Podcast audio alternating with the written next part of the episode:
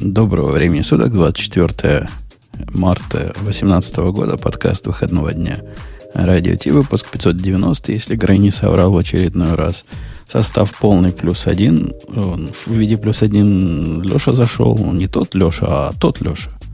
Привет, Леха. Дженерик. Да. Дженерик и оригинерик. Не-не-не, не, это З Леша. Да Леша. А в этом я сейчас, когда бегаю, я смотрю сцены анархии, у них есть специальный такой пэтч на их кожанки. Original. Тебе надо тоже такой выдать. Original guest. Процентник разве? Эм, genuine.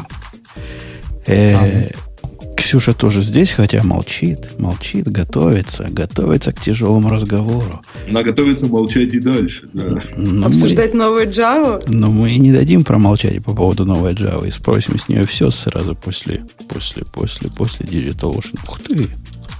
Ха. Моя, После вот этой короткой рекламы, да. Моя, мой способ введения в Альфред вдруг глюкнул, и он начал по-русски туда вводить. Представьте, бага фича. Бага фичу починили. Представляю, как ты удивился. Да? О, там зафорсировано US English. Ну ладно, посмотрим потом, что с ним не так. Поехали. Это шоу создано при поддержке Digital Ocean.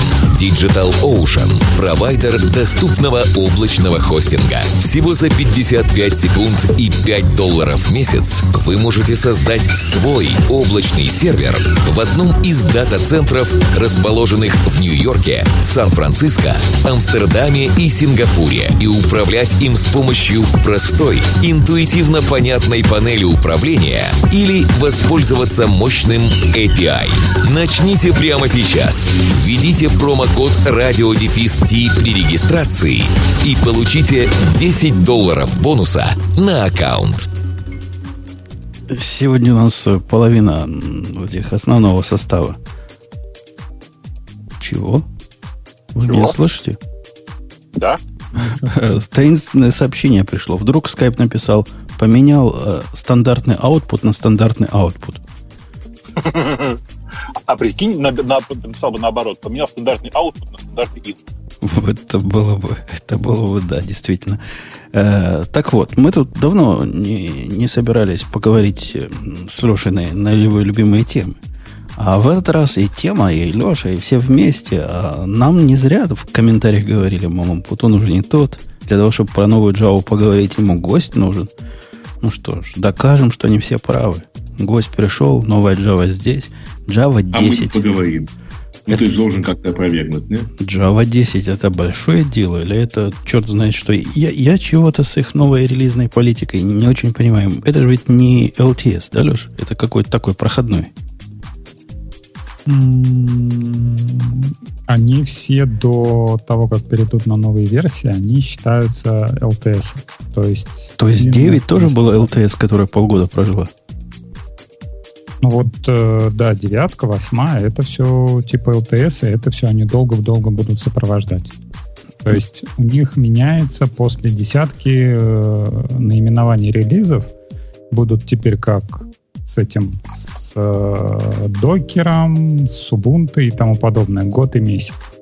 То есть что подходит, что успели запилить в какой-то там месяц, то и будет в новом релизе. Все, все дальше развивается не, не по тому сценарию, когда пишется долго-долго-долго усиленный список фич, потом этот долго-долго-долго список фич утверждается, потом это все-все-все-все-все долго пилится, и хрен знает, когда выйдет новая версия. А теперь обрубают и говорят, окей, давай вперед. При этом еще вроде как от Ракловского GDK отказывают. Ну, не отказываются, то, что он бесплатный не будет. Хотя, не знаю, уже, по-моему, все, кто могли, все уже переехали с него. На что, на, на Open JDK, что ли? Ну да. Че, или вот так ну, переехали. И, и живут и не плачут. И отсутствие с этого самого их не, не напрягает никак. Хотспоты. А там единственное отсутствие это этот flight recorder. Вот из-за чего. Да нет, не единственное. Подожди, Flight Recorder, да, но теперь его уже вроде как впилили обратно. Он теперь тоже уже всем доступен, насколько я читал краем глаза. Но оно ж в OpenJDK нету ход, э, ну, а скажите опять, хотспот вот этого как эта штука называется-то умно? Ну, которая компилирует Ahead of Time. Че? Ahead of Time компиляция? Ну да. Нет, все есть. Че все, че все есть? А где все есть? Нет, в 10, в 10 они добавили вот эту компиляцию для классов. Да, нет, ну, не, не то, что добавили. Да, давайте, давайте последовательно. Там все сложнее. Ну, ты как-то упрощаешь все. Я просто хотел сказать, что до момента выхода 10 и когда была 9 и 8 те, кто пробовал переехать с э, Oracle JDK на OpenJDK, в церкви уже больше не смеются. Что же их так расстроило? Расстроило масса всего. Мы, мы это попробовали после того, как первые слухи пошли о том, что Oracle закручивает гайки и начинает за заказчиками гоняться. И у нас масса финансовых программ, которые связаны так или иначе с разными библиотеками, которым нужна производительность, просели до уровня ну, просто непристойности. То есть так жить нельзя. Это непрозрачное. И если у вас не, не Hello World аппликация, и если это не сайтик, который кошечек раздает с инстаграмами и прочими, то вы прямо разницу почувствуете. Вы попробуйте. Ну, ну, люб, любое загруженное приложение прям почувствует разницу при переходе на OpenJDK. При этом там разница не только в производительности, там и по совместимости есть такие всякие тонкие штуки, которые как бы их тесты проходят, а в реальной жизни ты начинаешь удивляться. Ой, говоришь. Причем в таких областях, в которых и думать не думал. Там, по-моему, у нас какая-то SSL-библиотека какой-то версии там работала, а здесь не работала. Ну и, и всякое прочее такое веселое. Это, это все не так просто, Леша, как тут нам тут продают. Это вот, э, это я тебя поддержу, что с энкрипшенами там как раз все время возникали какие-то проблемы. И почему мы на Oracle долго сидели. То есть Насколько я помню, реализация в нем использует стандартный линуксовый OpenSSL там, и стандартные библиотеки. Но, опять же, они, по-моему, перетаскивают куски из этих библиотек, и плюс они перетаскивают э, сертификаты к себе. Это а... да, сертификаты к себе это один из... Э, сертификаты по умолчанию, говорят, теперь будет э, в Java 10, типа в самом коре. Из самого интересного, я так понимаю, а ты меня поправь, потому что я же не знаю, я, я не варюсь в этой среде. Но все вокруг меня говорят, что самое главное это две, две штуки в 10 Java. Во-первых, у них теперь вары, как у всех остальных есть. Э, ну, то есть определение переменных без определения типа в том месте, где она тебе нужна, и оно само поймет, какого типа. Как это выглядит? Расскажи нам. var бла равняется 15 э, точка запятой? var a равняется ну, что-то длинное. New linked list generic что-то там или diamond. Нет, diamond не подходит. Diamond с другой стороны. New map collection integer string, там еще какой-нибудь мультимэп. Теперь все это заменяется на одним варом. То есть Э, базовый вывод типов э, какой-то работает. Если он не работает, смотри выше, делай как в предыдущем. Хотя он, по-моему, я поигрался, он все, что у нас было, по-моему, все, все выводил. Хотя у нас базовые типы, листы мэп. Просто без тип. каких а, Ксюша, ты, ты, ты довольна, что в Java-то теперь можно варно писать? Я прям счастлива. Это что-то типа... Я тут пропустила. Это что-то типа авто C++, правильно? Ты вот уже точно не варишься. Да? Бобукс, ответь ей. Что такое а, авто C++? Это в каком а, C++? не понял, что такое типа авто C++. Не, это не авто ПТР, она что-то другое имеет в виду. ключевое слово авто, когда типа потом сам тип тебе поймет. Она, ну, то есть ты она пишешь, знает какие-то там... стандарты C++, которые появились после того, как мы с тобой, Бобок, отошли. Ну, то есть, например, нет, вместо int a равно 5 ты можешь написать auto a равно 5, и a будет int. Э, и, и, и, и a будет, a будет, ну да, все так, а будет int, типа. Ну да, но вот var это то же самое, то есть я могу написать var a равно 5, и оно как бы поймет, что это int? Нет, нет, нет, нет, э, автотипы в плюсах это такая, ну, это фикция такая. А, я так понимаю, что речь идет просто о, как это, ну, это же не var, да, это лет. По-моему, это var, а не лет. По-моему, речь идет о том, Леша, опять внедряйся, а то, чтобы я не нафантазировал. Ты определяешь Вообще ничего переменную. понятно, да. Ты определяешь переменную, и ее тип э, вычисляется в момент, там, например, первого использования. Нет, в момент компиляции. Это момент то же самое, компиляции? как дженерики, ну, как реализованная дженерика. То же О- самое ок- все это Окей, будет. то есть компилятор понимает, чему ты там это, что ты ему присвоил, и понимает, какого типа оно должно было быть. Какой тип Ну, ты Ну, упустил в синтаксис-то как описании. выглядит? Синтаксис-то как выглядит? Просто вот то, что у тебя слева раньше было написано лист э, в этих лист больше-меньше, там, integer, теперь вместо него ты можешь написать var, и компилятор поймет, что у тебя этот конкретно, по-моему, он конкретный тип. Так давай, давай тогда еще раз. var, var, var i равняется, и дальше что ты пишешь? Да что хочешь, обычно. любую валидную Ну, конструкцию и- пишешь. и- Ну, так я так и сказала. То, что, то же самое, что Да, тогда автор Ксюша права. Это авто. Это просто калька с автор C++. Если оно еще и на этапе компиляции, это прямо один в один, как автор C++. Вот я и говорю, я когда прочитала, мне показалось, ой, оно похоже вот на это. Это, это типа а- автоматический тип, в том смысле, что тип, тип Мгм. вычисляемый на этапе компиляции. Э, и- Он как Ну, просто в C++ тоже сделан на, приком- на прикомпиляции. Да, да, да, да. Я согласна. Я и говорю, что похоже.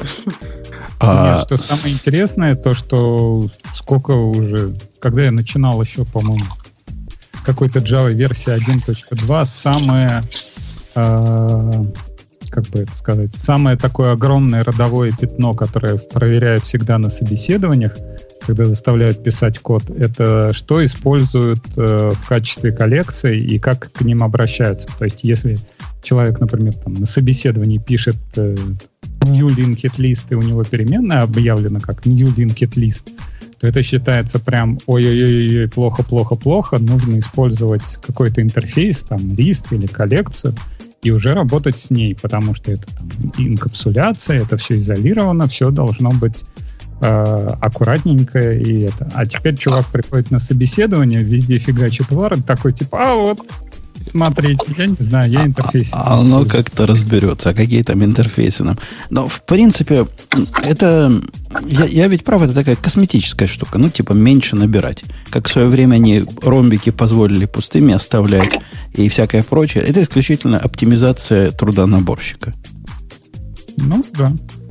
Э, Окей, то есть, ну, ладно, big deal, так big deal. Программа станет выглядеть короче. И, наверное... Слушайте, а вы уверены, что это, это именно так? Просто, Она ну, не типа, вот, короче, вот- где-то она уже. Да, уже, уже не короче, он прав. Да, Бобок, что ты хотел спросить? Но я просто пытаюсь понять, насколько глубоко эта фича реализована. Если она просто реализована так, что э, в момент присвоения она смотрит правую сторону, э, ну, про правую сторону выражения и выбирает соответствующий тип, то это совсем, конечно, примитивно. А если она в зависимости от, там, ну, грубо говоря, она ставит себе как это, вероятностную модель типов и заполняет графу тип только прохождения после прохождения всего кода, например, глядя на какие методы используются ниже в, отношении этого типа. Не так. Похоже, не так. В саммаре этого джепа сказано, что extend та-та-та declaration of local variables with initializer. То есть должна быть локальная инициалированная переменная, и тогда вот эта магия работает. Да. То есть нельзя нафигачить, типа, Да. равняется null, и потом где-то мы засунем туда new linked list. Не, не, То есть ну, теперь ну, шутка... Я хотела тут побыть Греем, то есть шутка известная public static final борщ, борщ, не борщ, уже не будет работать, да?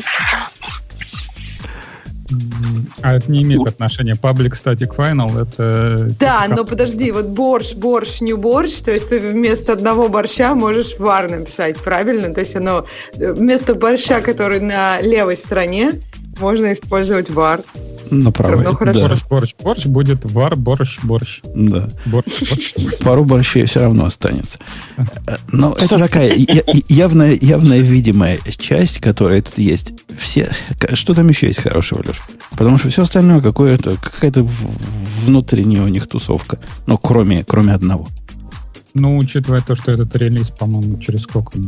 Год или даже меньше года после предыдущего девятого, еще никто даже не чешется по поводу перехода на девятый и не понимает, зачем это делать. Они теперь решили десятый, там вообще как бы Я так понимаю, это подбивают концы просто. Ну вот, уже по- почти фича готова, давайте зарелизим, а дальше уже пойдет там по новой схеме. И... Хотя, с другой стороны, в принципе, вот сейчас с десяткой они примерно показали, как будут выглядеть новые релизы Java, да. А вообще, есть, вообще ну, не, мне не нравится. Вот, вот мне не нравится. Если ты меня спрашиваешь, человека, который с Java жил многие десятилетия и продолжает жить с Java и сейчас, мне эта идея прямо не нравится. Я э, не скажу, что я не плевался в Java за то, что она заскорузла не развивается. Однако темп, например, перехода с Java 7 на Java 8 5 лет заняло, да, у нас? Где-то так, 4-5. Мне кажется адекватным. Мне не надо быстрее. И я не знаю, кому надо быстрее. Куда мы гонимся? При этом-то это, это не, не как из там с Go 1.9 на 1.10 перешли. Починили баги там и сям, не поломав совместимость. Здесь конкретно то, что написано на Java 10, не будет работать в Java 9. Типа Java 10 это практически несовместимый с Java 9 и с Java 8 такой язычок. Ну, попробуй варф пиндюрить свой Java 8 код и посмотри, что получится. Так нет, а как раз и получается то, что это может тебе не хотелось так мигрировать, да, там с семерки на восьмерку и пять лет это проходило, а людям хочется что-то нового Что им попробовать. хочется? Им мало, мало челленджей в жизни и мало бизнес-задач решать. Им хочется что-нибудь новое да, попробовать. На работе, например, да, хочется все, давайте мы сейчас Так все пусть, пусть на расте пишут. Или вон на модном C++, про который вон ау- авто есть, как Ксюша нам рассказала. Э, Не тот нет, язык они выбрали для экспериментов. Не, почему? Получалась как раз э, такая ситуация, что одна какая-то жирная фича, которая может поломать всю совместимость, она, например, тормозит весь релиз. Да, то есть, э, там, не знаю, что-то новое появляется, дженерики. Вот э, мы решили, что у нас дженерики, а еще паровозом к ней, например, там garbage коллектор, а еще паровозом там идет какой-то интерфейс дополнительный. При этом этот дополнительный интерфейс, он ничего не меняет, он новый появляется. Ну вот как в этой в десятке там интерфейс для garbage коллектора, по-моему. Вот. вот этот интерфейс, он ничего нового не меняет, он появляется новый, никакого легаси там на него нету. А из-за того, что он там был пришпилен к какому-то релизу, он долго-долго не релизился. А теперь, э, типа, ну вот простое, готовое, оно ничего не меняет, его можно зарелизить, и вот оно попадает, и люди могут его использовать. Конечно, это не меняет, а вары меняют.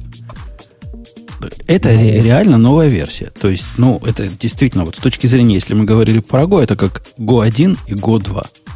Это поломка базового э, обещания обратной совместимости произошла, правильно? Поломали. То есть, поэтому назвали новой версией.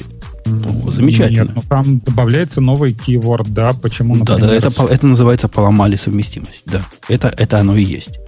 Нет, это не поломали совместимость. Поломали совместимость, если то, что собрано под девяткой, например, под десяткой не собирается.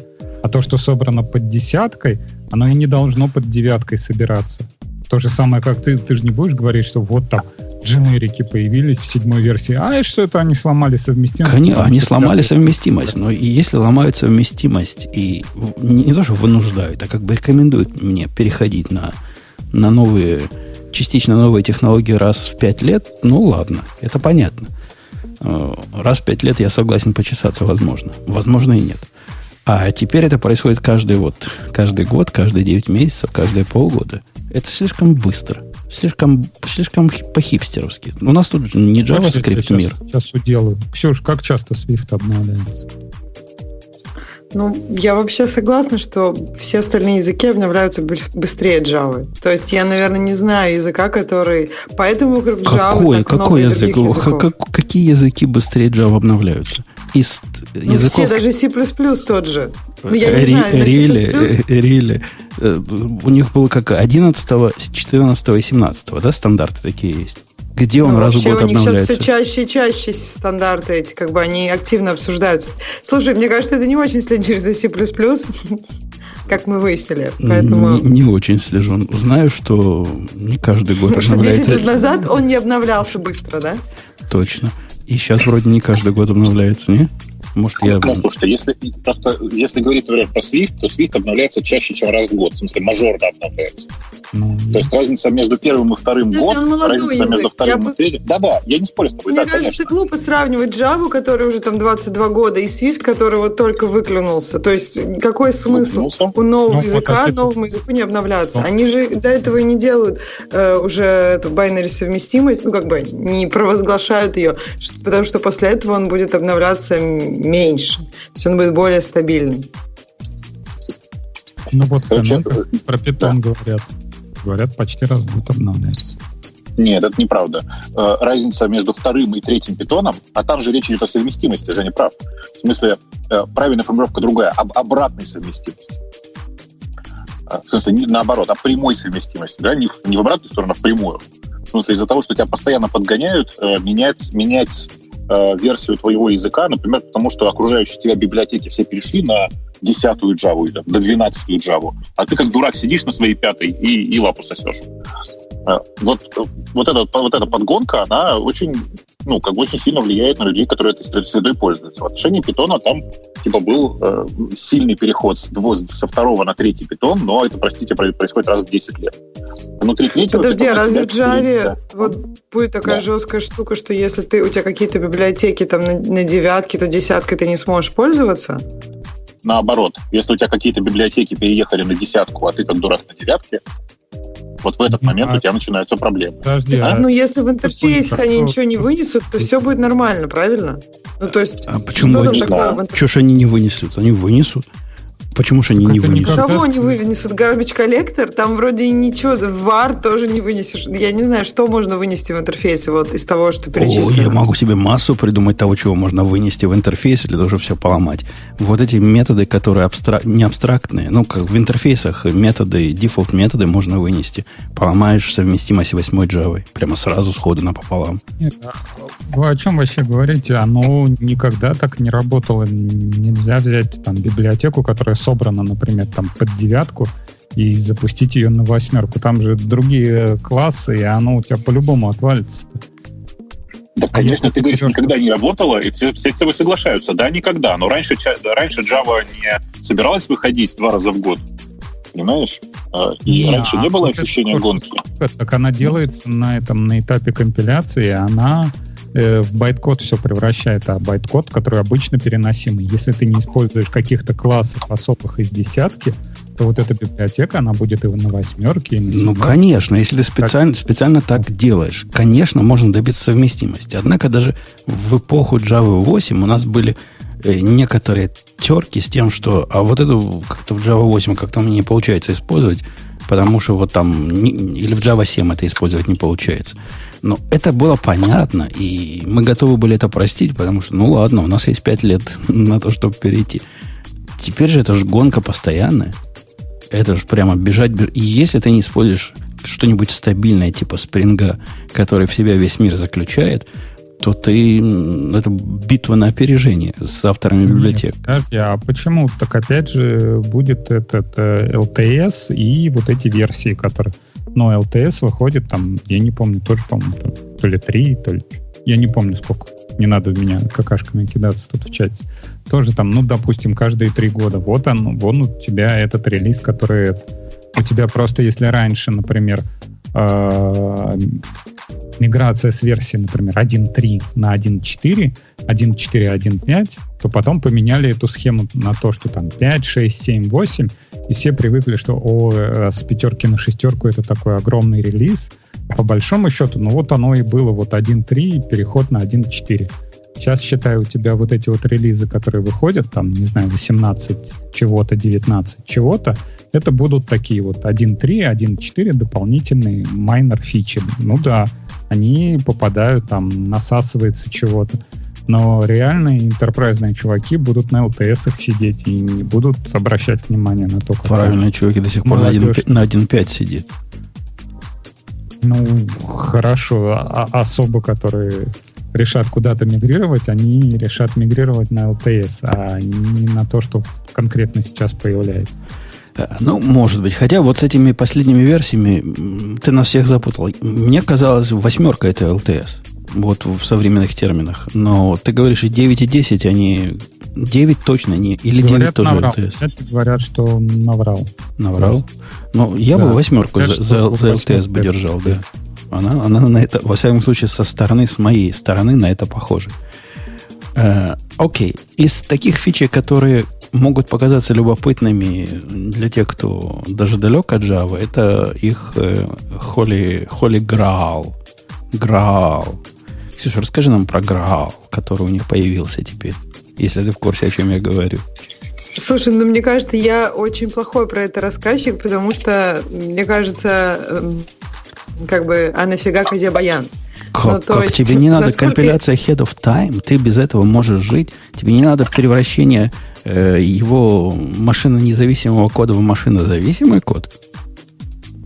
Ну, как бы, они что говорят? Вот была какая-то штука на C++, и она была старая. Вот мы переписали ее на Java, добавили пару оптимизаций с инлайнингом функций, и у нас пока быстрее. Мне так и хочется спросить, чуваки, а почему вы не добавили вот тот старый C++ код, пару фич, которые вы добавили сюда, и мне кажется, что оно было бы все равно быстрее. Так он про, про, про, про- проприетарный. По-моему, по-русски так говорится, да? Проприетарный. А, он проприетарный? Да. Проприетарный. Это была часть же вот того самого, о чем мы говорили, чего есть в, в Oracle JDK и нет в OpenJDK. А теперь, я так понимаю, во-первых, со стороны Java есть э, заточки в то, чтобы использовать э, внешние, стоящие вне ядра Java, э, я не знаю, как их называть, вот этих, эти штуки, оптимизаторы, ком- компиляторы в машинный код, ну, вот этого всего. И их можно, в Так принципе, это на чем машины угодно. или в байт-код? Потому что я так понимаю, что их как раз как бы супер фича, что они теперь не в байт-код, не в байт-код, а у них как бы промежуточно это, это AST, как у всех нормальных компиляторов, как у LLVM, например. Нет, там вроде как этот JIT они на Java написали, и ты генеришь байт-код, и вот это вот все, которое помогает тебе байт-код превратить в машину. Ну, то есть Подожди, JIT. нет, они пишут, что типа вот у них тут программный код, AST, вот Грааль и сразу машинный код. И они пишут, что они типа как бы не делают это в байт-код, а раньше было вот в байт-код. И как бы они говорят, что вот как раз вот, вот, вот тут и бенефиты, что они теперь Это не... замена байт-коду разве? Ну, Да, а- ну, по крайней а- мере, они- они они- говорят. они- это так, э, ну, который сейчас есть в, в любой Java, кроме, кроме 10, он так работал, как Ксюша говорит. Действительно, Да, вот он из байко- заметьте, байкода, байкода в машинный код. Теперь же они AST умеют через цепочку вот этот truthful и graal. Э, Один из них типа интерфейс, второй из них интерпрета- и- и- и- имплементация. Имплементация. Да, умеют это дело в машинный код генерировать, при этом разные имплементации могут это имплементировать для разных языков. То есть, ну, что угодно там на JVM, на чем угодно написали, на, на скале, на, на груве, и все будет одинаково хорошо или одинаково плохо э, И как бы и для разного машинного кода. То есть они говорят, что мы пропускаем вот этот э, step байт-кода, э, как бы генерируя э, специфичный для платформы машинный код. То есть как, как Нет, у больших, как у просто- всех. Ос- ну, сейчас, конечно, Леша Шепелев там крутится в своей кровати на- под одеялом. Но чисто технически э, вот этот hotspot, который был реализован, он был реализован на C++ с различными там оптимизациями для э, различных платформ. То есть э, там что-то такое генерится на СМЕ для каких-то там армов, для x86 и тому подобное. А Graal это как раз реализация на более высоком, на языке более высокого уровня, чтобы вот на Java вот этот вот garbage коллектор без всяких таких э, ставок машинного кода, чтобы его можно быс- быстро переносить между платформами. Не, я, есть- я их боль прямо сильно понимаю. Они тут прямо в преамбуле говорят, чуваки говорят, мы тут, мы тут посмотрели на, на, на текущий джит, и это прямо ужас и ужас. Вот какой-то black box. Вход заходит, выход выходит, никто не знает, куда, как чего менять. Давайте все выбросим и напишем свой с, с блэкджеком и девушками, и на Java. Да, вот А примерно раньше так. был на C++. C++ вообще, как бы, читать этот C++, какой кошмар и ужас. А, не, ну вы говорите, если он проприетарный, то есть они даже прочитать не могли? Хотя они не говорят, что он Нет, проприетарный. это все, нет, это все часть Open, OpenJDK, просто э, вот этот хост, хотспот, он уже сколько там лет какого он года-то? Лет 15, наверное, 20. Уже хрен знает сколько. И изначально же он там был куплен у какой-то компании. Для компилятора, мне кажется, это не какие-то там такие страшные цифры. Сколько лет GCC? И ничего вроде. Ну, это не компилятор, это, как бы это сказать, garbage коллектор вместе с джитом интеллектуальный. То есть за все, если ты там компилятор, ты его написала, допустим, да, вот этот AST, он преобразуется, ты можешь какие-то дополнительные оптимизации сделать, но оно там ограниченное по возможностям. То есть здесь э, вот этот GVM, который постоянно должна работать э, в обработке кода, и постоянно там какие-то оптимизации, там, не знаю, появляются оптимизации над строчками. То есть сначала в одной версии мы храним там эти строчки в виде массива такого-то, и вот это надо оптимизировать вот под, по-своему. В другой версии мы храним эти строчки уже не как чары, там, как байты, да, теперь проще. Или там, э, например, была штука с этими, с интеджерами. То есть, поскольку в счетчиках чаще всего они там в пределах 127, там в какой-то версии Java была такая фишка оптимизации, что не создавался новый объект, э, integer, а брался просто из пула там от минус 127 до 127. И брался такой объект. И вот такие оптимизации, и их надо было еще обрабатывать еще дополнительно на уровне хотспота, то, что там native они описаны. То есть Ну вот теперь, теперь вот, это- вот этот новый хотспот, который, который играл, он как бы внешний, он не является частью э, JVM самого. Он JVM позволяет подключать внешний хотспот, я правильно понимаю?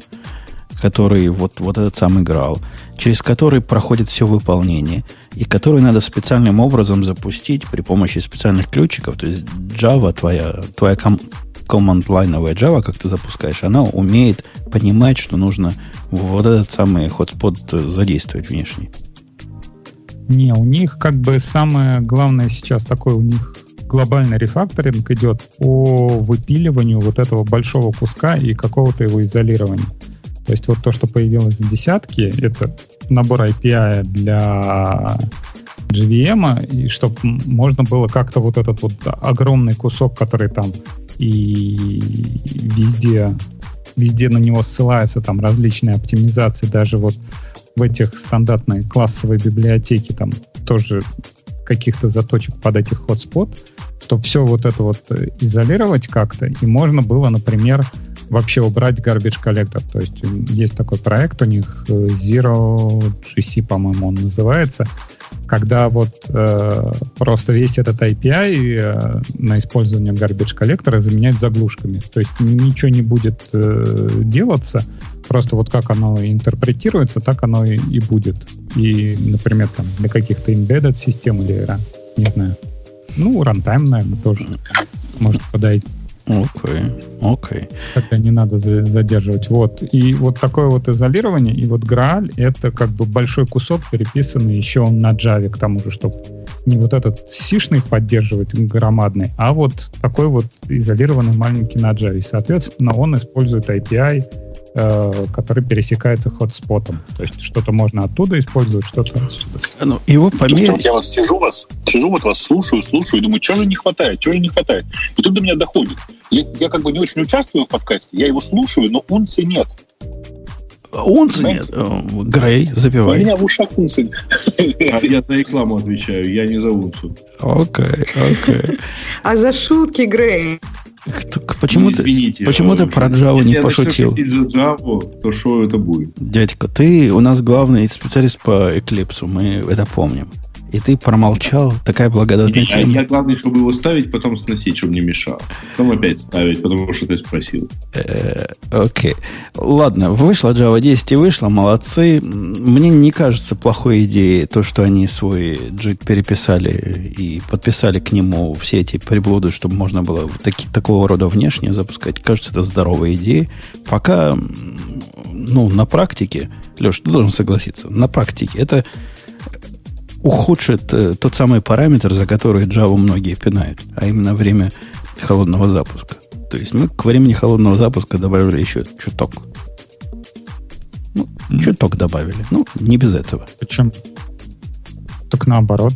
времени холодного запуска как раз наоборот у нас не Как, добавили. как у, на- у нас должен, должен подняться вот этот жар внешнего вот этого граля нашего. Не, я читал исследования, говорят, ну, действительно, если время холодного запуска исключить разницу, то по скорости оптимизации она где-то примерно э, так, как и раньше было. А в некоторых Нет, ситуациях даже обходит. Этот, э, еще давно-давно-давно впилили такую штуку, как а, компилировать э, класс, как она называлась? Ну, вызывается как э, что-то xshare минус xshare. Это когда класс файла, то есть байт-код уже там прикомпилируется при, э, в нативный код и сохраняется где-то внутри JDK. И сейчас вот в десятке добавили штуку, что можно свои классы так обрабатывать и, например, сохранить внутрь GDK, и при этом они как бы быстрее будут обрабатываться и быстрее читаться. То есть как бы, тут как раз холодный старт они перепилили, и, например, для каких-нибудь докер-контейнеров, которые теперь могут у себя внутри скомпилить все это и, и залить, это прям хорошо. Ну, в мире Слушайте, Java... у меня к вам Да. Да. у меня к вам параллельный вопрос. Вот смотрите, я не знаю, как у вас в мире Java, а у нас в мире нативных компиляций все всегда очень гордились тем, что вот у нас теперь компилятор забутстрапился. В смысле, что компилятор GCC, как вы знаете, собирается самим GCC. Фишка такая. А у вас нет, нет вот еще реализации JVM, работающего на, ну, на JVM? Так вот, Грааль как раз вот это вот едим свой dogfood. Типа реализуем GC на Java. Не-не-не, ну GC они понятно. кусок. Это, Кусок. это понятно. Это Нет. маленький А кусочек. что там в Java, кроме GC? Там ничего такого нет. Ну, сейчас А скажи, компилятор? что Java это один garbage коллектор. Если бы Java был один garbage коллектор, она при старте уничтожала бы себя, и все было бы хорошо. Ну, в каких-то инсталляциях она имеет и делает. Если серьезно, чисто теоретически, представьте себе интерпретатор, ну, вот интерпретатор байткода Java, в смысле JVM, работающий, э, ну, типа, написанный на самой Java, и, ну, как-нибудь, типа, рекурсивно запускающийся постоянно. То есть JVM через JVM через JVM. Через какое-то время можно сделать вид, что изначально никакого э, первоначального JVM на плюсах не существовало. А, что это, это, вот что это за наезд? У нас в компилируемых языках, это, это где это у вас? У вас в питоне в компилируемых языках? У нас в плюсах, например, так. Ах, у в, в том, в том питоне, в том питоне, который работает примерно как Java, который называется PyPy, ровно так и сделано. PyPy собирается на PyPy.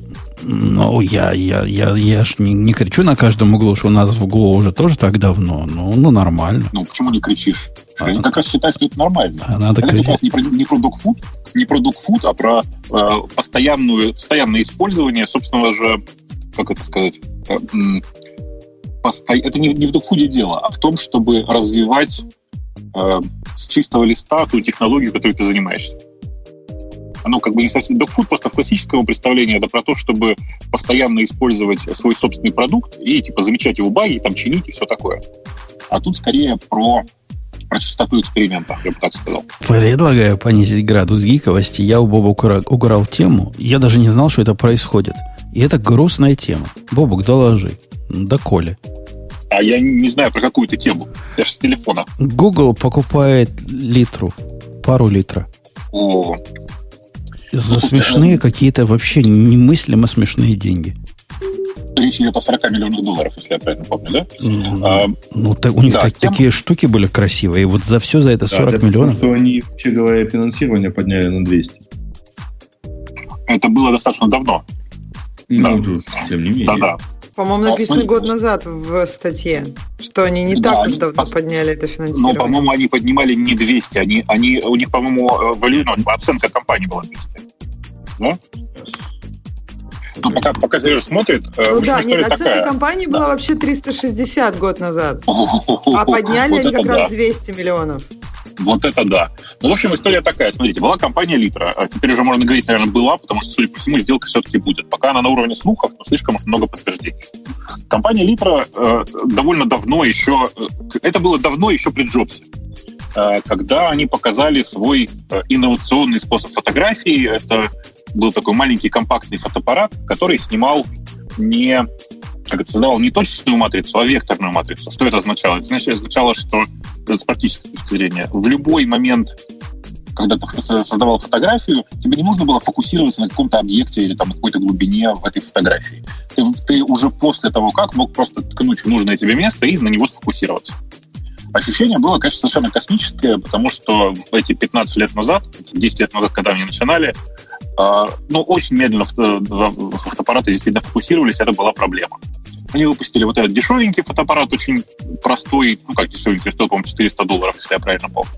Через какое-то время они поняли, что для нормального использования он не подходит, и выпустили через года три, наверное, вторую версию своего аппарата, которая сильно больше походила на настоящий фотоаппарат, э, и даже в котором даже стояла приличная оптика. Э, по-моему, что-то в районе тысячи долларов он стоил. И тоже, надо сказать, не то чтобы очень пошло, потому что профессиональные фотографы этим брезгуют, а любителям такое качество, в общем, и не надо. А, в результате Самое полтора года назад... Да. да? Непонятно, непонятно зачем, да. На самом деле, потому что современные фотоаппараты вот на текущий момент, они фокусируются ну, практически мгновенно. А, а если посмотреть на фотоаппараты в телефонах, а, которые на самом деле у большинства людей, так там вообще такой проблемы нет. В общем, э, примерно полтора года назад Литра объявили о том, что они все поняли, они поняли, зачем они создали свою гениальную технологию. Теперь они будут делать профессиональные киношные камеры для, ну, для тех людей, которые снимают кинофильмы, настоящие. Профессиональные камеры, да еще и с э, специальной линзой, которая позволяет снимать 360 вот в этом всем лайтфилде, в смысле вот этом световом поле, то есть фокусировать в любой точке, в любой, и все такое. Это на самом деле крутая идея была действительно, потому что для современного 3D это прямо классно было бы в сочетании с этими шлемами. Э, и если еще сделать систему, которая следит за положением глаз, можно было бы внутри 3D-шлемов делать ну, почти настоящие 3D-съемки. В том смысле, что ты глазами мог бы фокусироваться буквально на нужный тебе объект и чувствовал бы по-прежнему объем.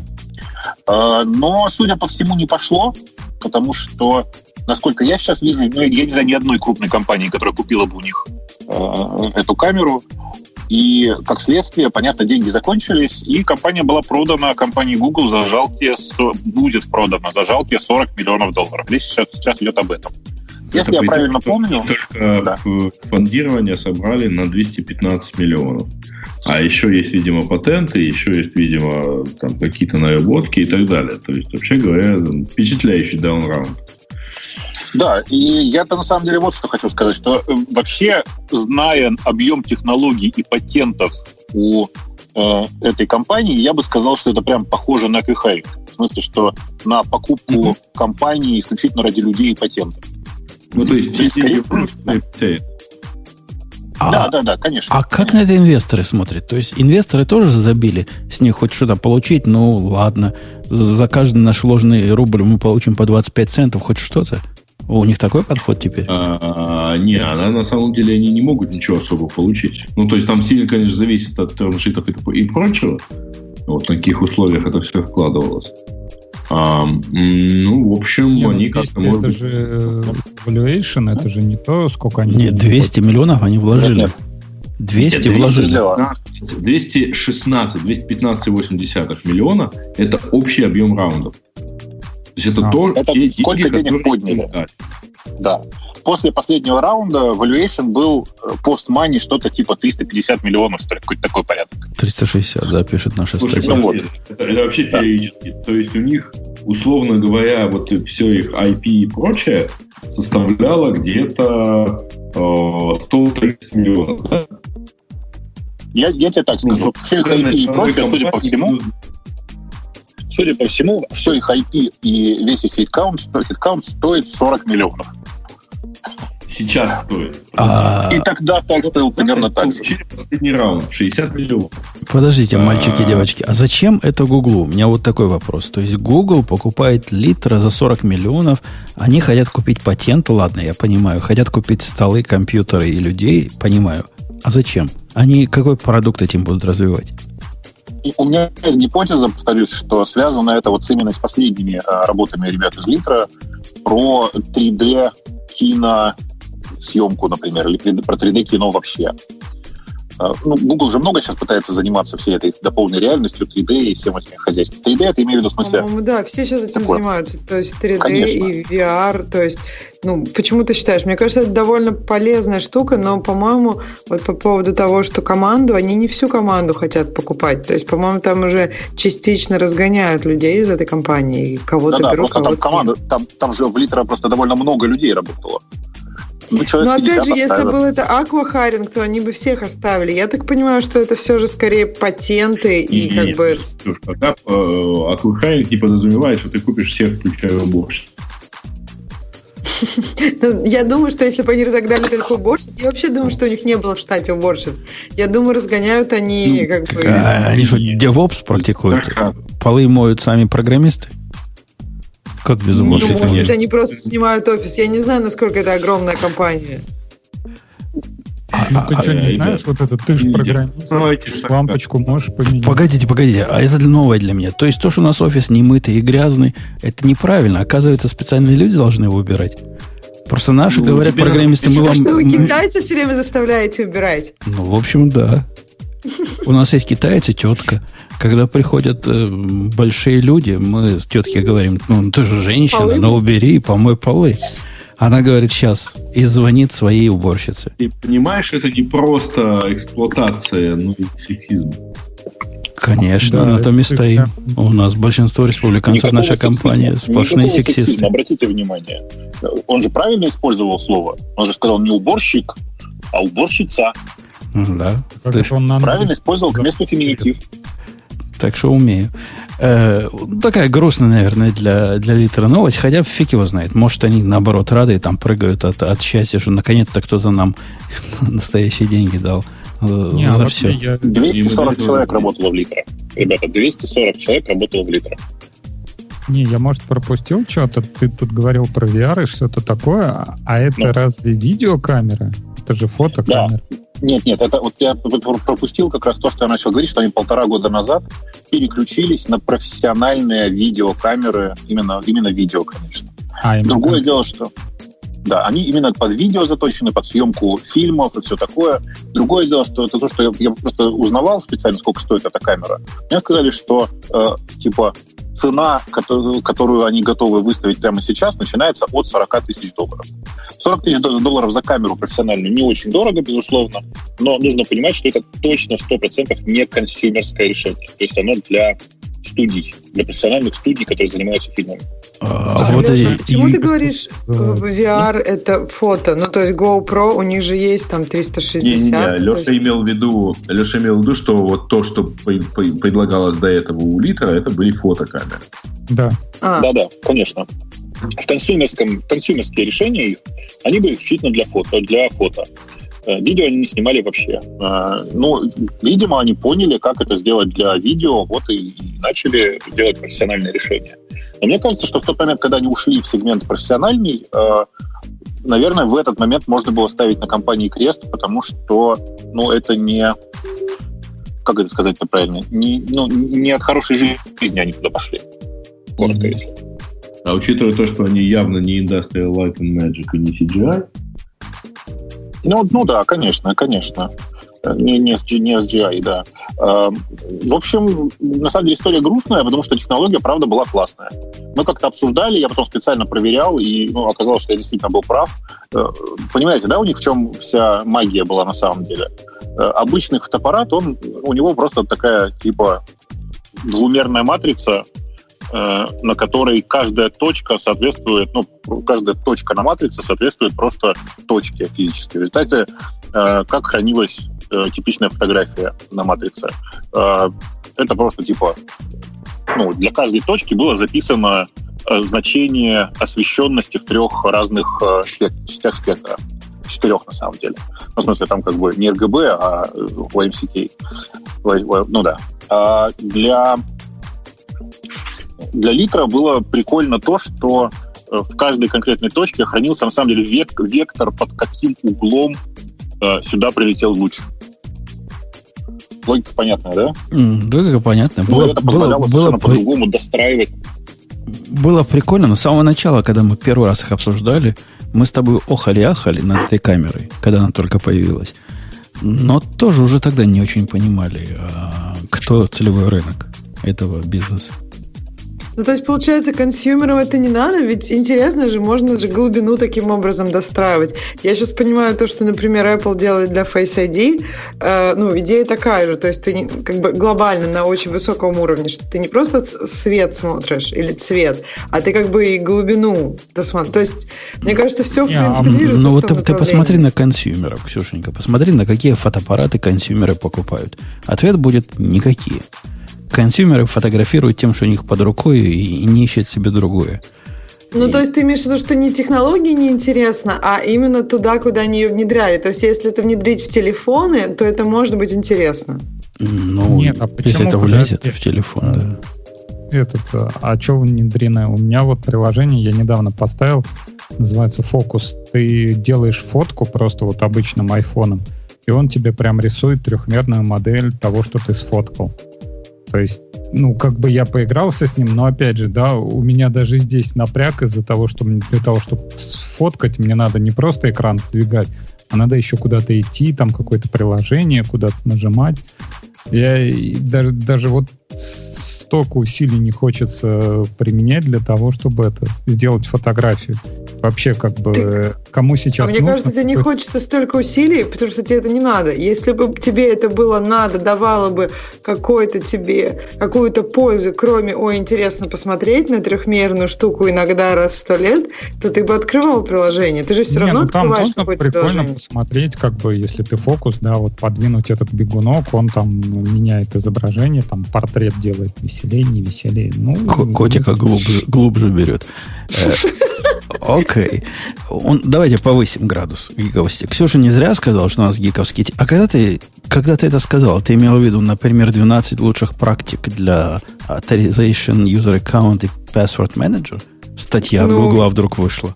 Нет, ну, ну во-первых, там мы начали с Java, потом вот это 12 практик, потом еще что-то было вроде ничего такое. Ну, доложи на 12 практик, потому что мы тут дикие, не знаем, как правильно это делать. То там первый совет – хэшируйте.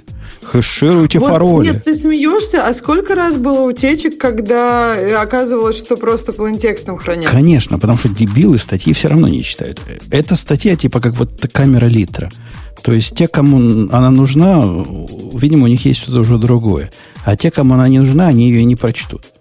Ну вот, ну, действительно, кому, кажется, кому совет хешировать эти пароли? Э, хранят пароли в плейн-тексте, им уже ничего не поможет. Ну, то есть, это последние лет 10 ничего не помогает. Не знаю, мне кажется, что когда вот да, как бы э, вот эти советы для даже разработчиков, когда они собраны в какой-то простой, легкой форме, то люди, например, которые начинают что-то делать, то есть вот он еще как бы не знает. Он прочитает эту статью, и, как, по крайней мере, какое-то понимание появится. Думаешь, вообще не надо писать такого плана статьи? Не, не, я думаю, надо писать, но надо как-то статьи разделять на разные уровни. Статья, в которой все эти уровни перемешаны в кучу, ну, мне кажется, сомнительные. Ну, давай, давай по статье. Первое, хешируйте ну, да, эти первое, пароли. Хешируйте свои пароли. То есть они, в принципе, там говорят немножко, чем можно хешировать. И, по крайней мере, для человека, который, да, вообще новичок, может быть, вот эти три абзаца дадут хотя бы какое-то направление в развитии. Что нет, не надо ложить все в текстовый файл. А мне кажется, то, что они как бы потом по нарастающей немножко, да, там какие, конец уже не для новичков. Ну и окей, новичок не дочитает и ничего не поймет. Дальше они предлагают использовать third-party э, identity провайдеров. Там они говорят, вот Google, статья от Google, может вам помочь в этом очень хорошо. Ну, в принципе, они правы. То есть, если ты, если у тебя такое естественное желание держать все в текстовом файле, лучше используйте Google для авторизации. А, Бобок, у меня к тебе вопрос, как к специалисту по паранойи. А ты в каких-нибудь проектах своих, вот я не имею в виду яндексовских, в своих бобоковских проектах, пробовал использовать AUF Zero? А что такое AUF Zero? Это интереснейший сервис, который тебе позволяет э, через них делать... Э, это как бы единая точка аутентификации или авторизации, я их все время путаю, которая позволяет тебе через социальные логины и не только делать все через них. То есть, ну, например, ты делаешь программу, и ты хочешь делать через Facebook, через Google, через GitHub, через Яндекс, через Twitter. Всего этого тебе делать не надо, если ты делаешь через них. Они берут это на себя. То есть ты заводишь штуку через них аккаунт, а, и там регистрируешь всех конечных провайдеров. Такое AUF прокси. Агрегатор провайдеров? Да-да-да. А, а, авторизация а или аутификация как сервис. В какой-то маленьком, там, по-моему, до 10 тысяч пользователей это бесплатно. 7 тысяч. 7, да, 7 тысяч. Пользователей Unlimited Logins, да. Да, а, а дальше какие-то цены идут, наверное. Дальше... Давай так, за 10 тысяч regular active users 200 долларов в месяц. Ну, для pet проектов недешево, да. Ну, может... 50 тысяч 850. То есть ты даже о них не слышал. И я знал, что такие чуваки есть, но никогда не использовал. Как-то на днях я копал, э, очередная моя идея была про авторизацию прикрутить там к одному из проектов. И на них напал, мне показалось любопытным. Для маленьких проектов, которые ну, реально ограниченные 7 тысячами пользователей, хорошее дело. А, а зачем ты вообще это все используешь? Да. В смысле, ну, я просто много последних лет делаю всегда одно и то же. Я говорю, вот сюда, вот, вот тебе поле, введите сюда email, и на email человеку присылаю ссылку для логина. Все. И? Все. Не, не, погоди, погоди. Это ты говоришь про э, авторизацию. А потом ну, да? что?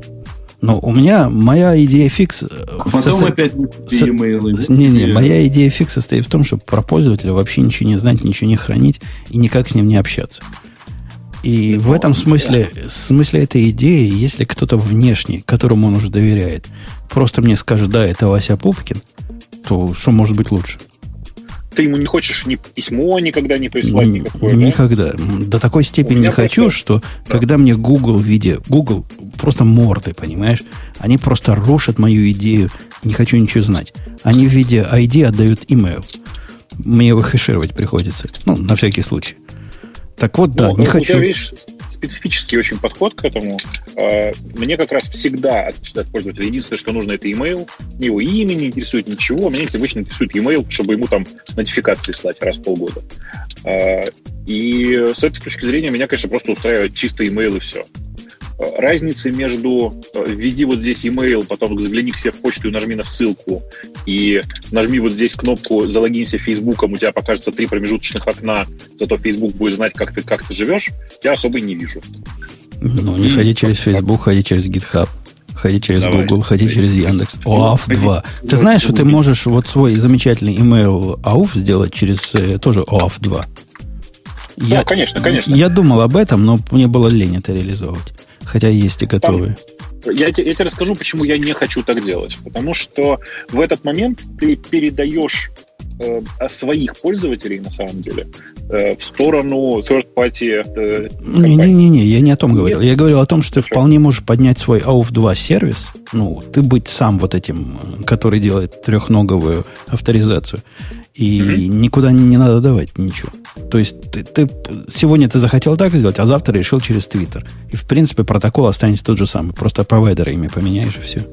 Ты э, скажи, ты, ты сейчас теоретически или на практике? Потому что на практике э, у каждой компании, которая реализует UALF 2, свои особенности реализации. Ну, и нифига вот так оно прозрачно никогда не работало. Ну, вот ты... А ты на практике или ты, тебе кто-то об этом рассказывал? Я на практике. Я на практике. На практике. Я пробовал на... оторвать у себя, да, пробовал оторвать у себя Яндекс и прикрутить GitHub и понял, что это заняло у меня полдня. Ну вот, понимаешь ли, дружище, у меня вот в этом проекте, который сейчас пилю, происходит э, вход через GitHub, Facebook и, и Google. Разница между ними состоит ровно в трех URL и в мэппинге э, результата того, чего она возвращает информацию про пользователя. И формализи... формулируется оно в виде буквально одной структуры на 10 строк. Вот вся разница между ними это одна структура на 10 строк. Да-да, просто, просто когда у тебя уже под одну написано, и оно работает, потом ты начинаешь реализовывать по другую, надеешься, что у тебя все будет работать из из, она не работает, ты начинаешь дебажить и пытаться понять, что же происходит, и закапываешься в свой собственный код на полдня. Ну, вот так обычно в реальной жизни бывает. Да, это если ты Яндекс пытаешься подключить. А, а все остальные нормально работают. Нет. Наоборот. Нет. Если ты пытаешься подключить GitHub, это у меня с GitHub проблема была. Я подключил сначала Google. Это был мой первый. Потом я подключил GitHub. GitHub оказался вообще простой-простой. Потом подключил Facebook, плевался сильно на их паранойю, но в принципе тоже было все понятно. Потом попытался Яндекс и сдался. Твиттер я тоже, кстати, не смог так подключить, но это там технически у них есть известные ограничения на подобные сценарии использования. Ты, мне кажется, ты меня не слышишь, про что я говорю, про почему я так не делаю. Потому что в любой момент, вот ты завел пользователя, завел пользователя через Facebook, он тебе отдал айдишник пользователя. А в любой момент Facebook со своей стороны может сказать, знаешь что, ты как разработчик приложения меня не устраиваешь, заблокировать твой ключ, и ты потеряешь всех, всех своих пользователей. Mm. E-mail, e-mail такая штука, которую у тебя никто отобрать не может. Да, но это как бы ты, ты самый трейдов. Конечно, никто от тебя отобрать email не может. Однако ты становишься сразу э, тем самым, которым, который эти имейлы должен получать, который должен их как-то правильно хранить, да. э, не раздавать да. на весь мир, а то будет как с Фейсбуком. Мне кажется, Ксюша там уже икает просто от слова Facebook. Вообще, а, то ли еще будет. Я, чтобы ты понял мой уровень моей паранойи, Бобок, я тебе вот что скажу. Вот этот сервис у меня до, до вчерашнего, до позавчерашней ночи, когда он получает запрос на обновление, например, комментария, запрос же через интертюбы приходит, через интернеты, у меня есть поле IP. Ну, чтобы потом понять, что вот этот гад типа с одного IP пытался, значит, нас обманывать. Позавчера ночью я проснулся в поту. У меня IP хранятся. Я, я IP закишировал, понимаешь? Мне же не надо знать, какой IP, мне надо знать, что он одинаковый. Я даже это... А ты хочешь, чтобы я имейлы хранил? Конечно. Никак, никогда. Имейл не приватная информация. Ну, ну не знаю, ага. не знаю. А если сольешь? Будет... И что будет? Ну, как? Как, как, как Слушай, к, к, к, нам тут, к нам тут Бобок Банк пришел. Вот я тебе историю жизни расскажу. Один из заказчиков у нас банк есть. Я был с ними на совещании позавчера. Совещание было с их отделом, это даже не безопасности, а отдел паранойи, я бы назвал. У них есть такой пункт, называется Removable Media Protection. Говорят, как вы защищаетесь от Removable Media уязвимости? Я говорю, что? Они говорят, ну как что, у вас на чем программисты работают? Я говорю, на макбуках. Они говорят, о, вот вы и попали. У вас же там USB-порты есть, и если туда воткнут флешку и скопируют на флешку данные нашего замечательного банка, то все. Я говорю, не, не все. Вы нам только публичные данные даете. Ничего в этих данных, того, что чем вы нам даете, нет. Я и по работе, Бобок, такой же параноик. А не знаю, что ответ. Не-не, подожди, подожди. Ты правильный ответом был вот какой. Нифига вы туда флешку не вставите, там нет USB-портов. Ну, там же есть, там же есть. Ну, конечно, нет. Как, как, ну, конечно, они, они дырочки, дырочки другие, но ну, можно вставить. Ну, куда? Нет, подожди, Залили я очень сильный. Я очень сильный программист.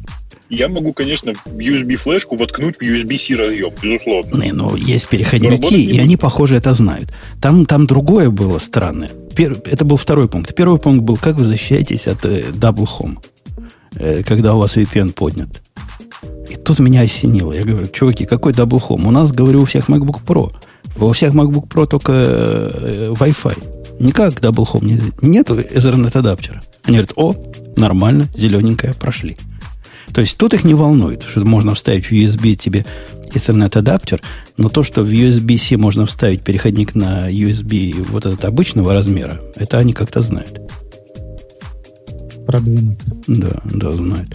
Короче. Жень, а, не, у меня вопрос. А что это у тебя за такой проект, где нужна разная авторизация? Я всегда, честно говоря, думал, что это как бы как раз такая градация для проекта, насколько он понимает свою аудиторию. То есть, если ты прям Комментарий к этому сайтику писать. Комментарий к этому сайтику писать. Смотри, как люди.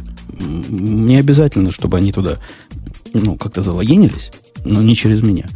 И делать только GitHub было бы слишком борзо. Потому что даже у этого подкаста не все пользователи в GitHub. Делать GitHub и Google, наверное, было бы достаточно, но, например, есть такие, которые Google ненавидят.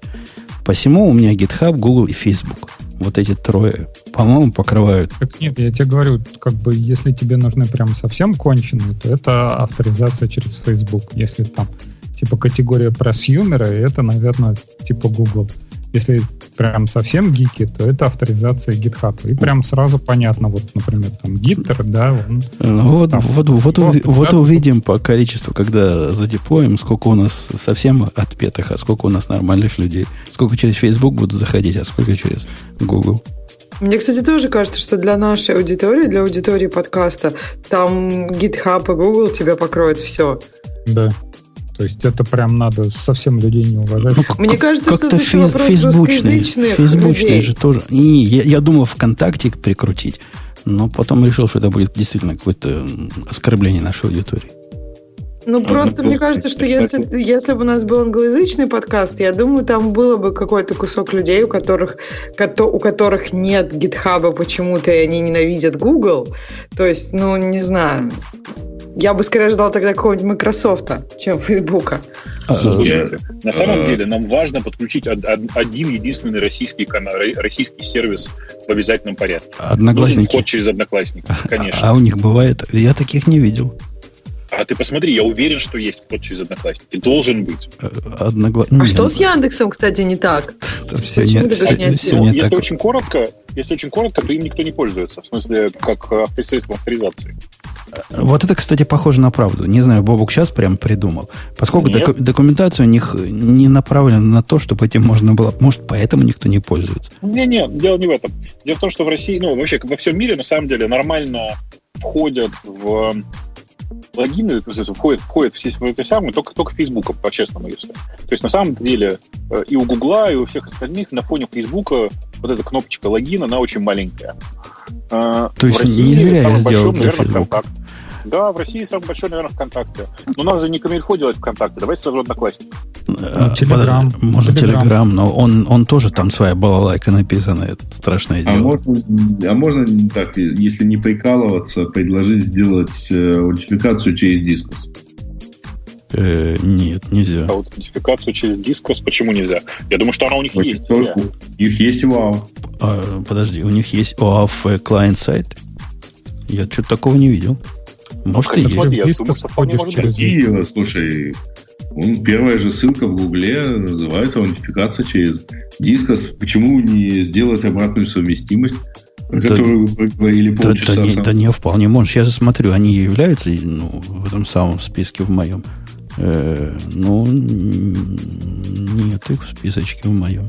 У меня есть Amazon, Bitbucket, Facebook, Fibit. Можно через Fibit сделать Foursquare, GitHub, Google, Heroku, HipChat э, MailChimp какой-то, Mail.ru. О, через Mail.ru. Давайте через Mail.ru пусть все заходят. Класс, да, давай, давай, точно, да, давай од- Одноклассники есть, PayPal есть тоже.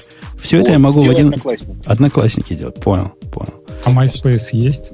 Нет, есть Spotify, Slack, Twitch, MySpace нет. Uber, Wiki, Yahoo и Яндекс. Можно через Uber, слышь? Класс. Слушайте, это гениальная фича для системы комментирования. А Вместо того, чтобы оскорбить, оскорбить кого-то...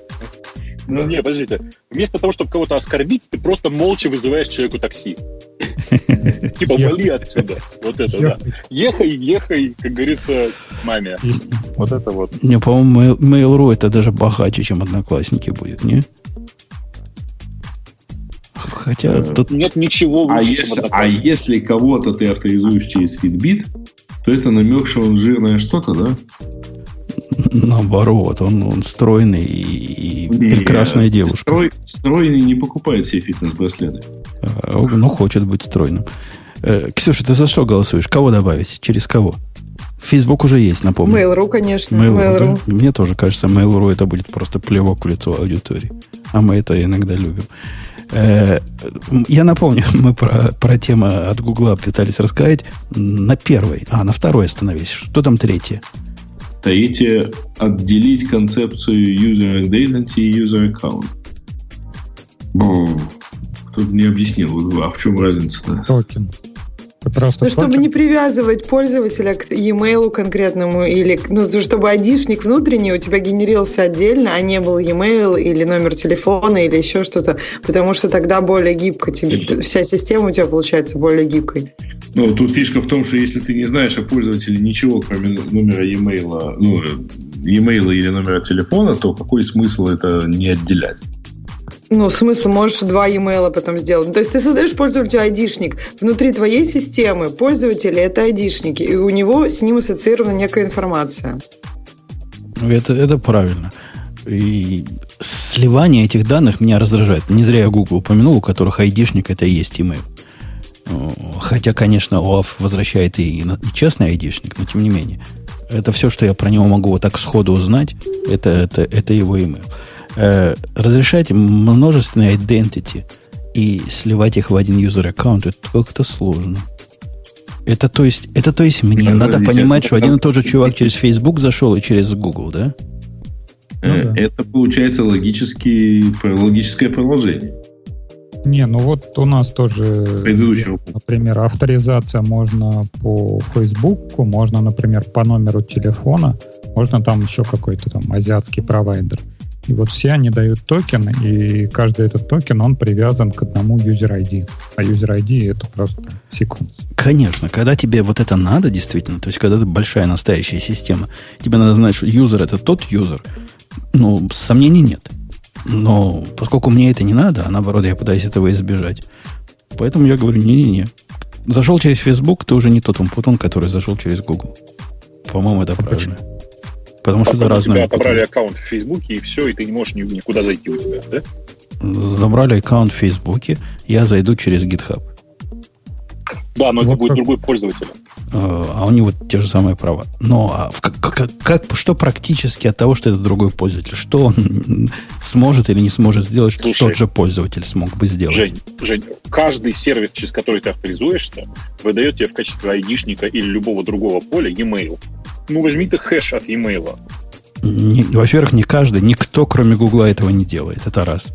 В информации, которую GitHub возвращает публично, имейла нет. А есть GitHub погоняло. Ну, отдельно, да. Отдельно запроси, отдельно запроси email. Не, не, хочу, не хочу расширять этот скоп. А, а Facebook дает email, по-моему, там только в каком-то определенном скопе, который, можно сказать, только друзьям давать, только не друзьям давать. Это тоже не публичная информация. Не публичная. Все ну, так. Я не хочу требовать Если... от них многого. Ну, ну я даже не знаю тогда. Ну хорошо, тогда проси у них прислать тебе... Э, во, у меня есть идеальный способ э, регистрации для, последующей, для последующего восстановления э, аккаунта. Смотри, ты э, даешь им свой номер, например... Социального э, страхования. Тип, не, не, это перебор будет. Номер карточки, и они переводят тебе на эту карточку кредитную известное только им количество денег. Чтобы восстановить, восстановить аккаунт, нужно послать ровно такое же количество денег. А, окей, окей. Авторитет... Обычно они у тебя, по-моему, снимают. Ну вот PayPal. Он а подожди, а у, у PayPal есть же OAuth. Там надо им предложить такое прикрутить. Э, э, логин с donation. Жень, ну, ну подожди, я эту гениальную концепцию подарил только тебе, а не PayPal. Ладно, не буду. За это надо деньги брать. Не, буду, не буду, не буду. И э, не блокируйте длинные и, и сложные пароли, говорит Google, и с этим трудно спорить. Те, кто блокирует пароли, я знаю этих людей. Это мои китайцы. Там просто сидят на UI. Не может программист на стороне сервера сказать, что 16 байт и больше нет. Но нету таких программистов бэкэнда. Ну, не бывает таких. Ну, не выживают они в этом мире. Char 16. На C++ программисты, которые вдруг начали бэкэнд писать. Ну, а причем с Char 16? Мы же хэши, хэши сравниваем. Они всегда одинаковые длины. Но у него валидатор стоит на размер входного. Да-да, я, я, я говорю, ну это же не, не важно на самом деле. Когда ты хэшируешь, у тебя нет такого, что у тебя ну, в MySQL базе э, всего 16 символов на пароль. Не, ну у тебя есть ограничение, там, не знаю, get запроса, там, какой-нибудь 64 кило, ты больше 64 кило. Не, ну, конечно, не, есть реально ограничение. всего 4 килобайта, все страшно. Да, да, да, есть ограничения на, на баде, но действительно, до каких-то размеров, ну, 16 байт и 4 килобайта, Леша, это, знаешь, большая разница. Прям так. большая, большая. Для тех, которые китайцы пишут на JavaScript, это вообще разницы никакой. Им что 16 байт, что 64 кило, я думаю, он даже не представляет, как это отличается. Э, не навязывайте странные правила для имен пользователя. А где навязывать где-то странные правила на имена? Как Unity. Конечно, ты что, никогда не встречался? Например, они требуют, чтобы была цифра у тебя в имени или с большой буквы что-нибудь. Не, в пароле, знаю, да, часто. а в имени... Пароль? Нет, в, им- в именах. То есть у меня для некоторых некоторые банковские сервисы, вот я прям точно знаю один, который требует такого. Но в Твиттере ты имя меньше трех не сможешь сделать. Не, ну это, это можно назвать reasonable, потому что меньше трех только для блатных. Ну, как э, ICQ-шечка коротенькая. Ну, так не надо накладывать. Так это, это, бизнес, это бизнес, ничего личного, детка. А что делать тем, у кого имя из двух? Ху, чу, му, Ли? ли. Нет, пускай, пускай переименовываются в нормальные, настоящие длинные имена. Есть вообще два там НГ. Не, ну на username это, по- по-моему, я не помню, что кто-то мне говорил, юзернейм должен с большой буквы называться или там еще чего-то. Это наоборот, меня иногда напрягает отсутствие некоторых ограничений. То есть иногда непонятно. Они говорят, введи username, ты начинаешь вводить, а он там в веб-формочке, такой же китаец, как мой, сделал, что все капсом вводится. И потом ты думаешь, ну как, э, мне теперь всю жизнь капсом вводить? Или можно и, и в маленьком? Непонятно. Так для этого следующее правило. Ну, точнее, не следующее, а через одно там есть правило про это. Давать юзерам удалить свои аккаунты? Нет, нет, нет, про то, что Нет, case нет. insensitive. А, есть такой, да? Ух ты. Да, 11. Ух ты не ты. дочитал. Да я, я только первые пять прочитал. У меня короткий attention. Э, э, Подожди, там следующий идет, значит, разрешайте юзеру менять свои юзернеймы. Это тоже такое спорное, знаете, или это только для... Не спор, это просто достаточно хреновое требование. Потому что, обратите внимание, у вас э, нет требования привязываться к конкретному e-mail. Вот. То есть уже вы плохо знаете, так сказать, какой e-mail у человека э, в данном случае используется. А тут, если речь идет об использовании юзернейма где-либо там в общении с другими пользователями, то вот он пошел, поменял, и теперь все с удивлением, там, точнее, не с удивлением, теперь это новый человек для всех. Да-да, это не бо- знаю, бо- мне кажется, большие... адекватно. Вот, например, я меняла свой юзернейм, там, Apple ID. И как бы если бы у них не было такой возможности, было бы неудобно. А его можно А. поменять, да? Я не знал. Конечно, можно поменять. Круто. Не, вообще у меня складывается такое ощущение, что это вот реально прям разработчик какой-то писал, который вот изначально закладывал там правила, и вот по ним идет разработка приложений. То есть вот, например, там э, сохраняйте пароли или используйте identity провайдеров э, внешних. Вот если ты используешь identity провайдеров внешних, то у тебя есть токен. Следовательно, следующее правило. Если у тебя есть отдельный токен, то ты должен отделить свой user ID, который у тебя там генерится, и вот этот user аккаунт. Потом, если ты отделил, то дальше идет у тебя, э, ты можешь несколько токенов к одному user ID привязать. Потом, если у тебя есть э, user ID в виде числа, да, то какая разница, какое имя у него, ты можешь вообще что угодно сохранять. А пароль там тебе тоже пофигу, но он не связан никак.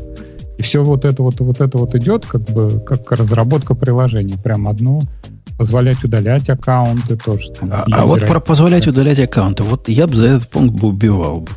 Это люди, вот убивал бы. Вот я, я вам примеры жизни приведу. У меня есть такой проект, в котором нет никаких аккаунтов. Вообще, ну, вы меня знаете, я параноик. В Юкипере, например, у меня нет никаких аккаунтов. Ты присылаешь email, тебе в ответ приходит на этот email что-то. Догадайтесь с двух раз, какой э, самый выбешивающий комментарий я иногда получаю. Кто-нибудь пишет мне вот так гордо, я тут вашу систему попробовал, она мне не понравилась. Немедленно удалите мой аккаунт, потому что на сайте у вас нет такого места, где можно удалить. Чувак, ты никогда не регистрировался у меня. Где я тебе удалю твой аккаунт? Я понятия не имею, кто ты такой. И требует, чтобы я удалил. Вот как же. Google Ну, сказал, слушай, что надо не удалить. знаешь- он же не знает, куда ты его записал, его email. Ты ему прислал письмо, значит, он знает, думает, что ты его сохранил.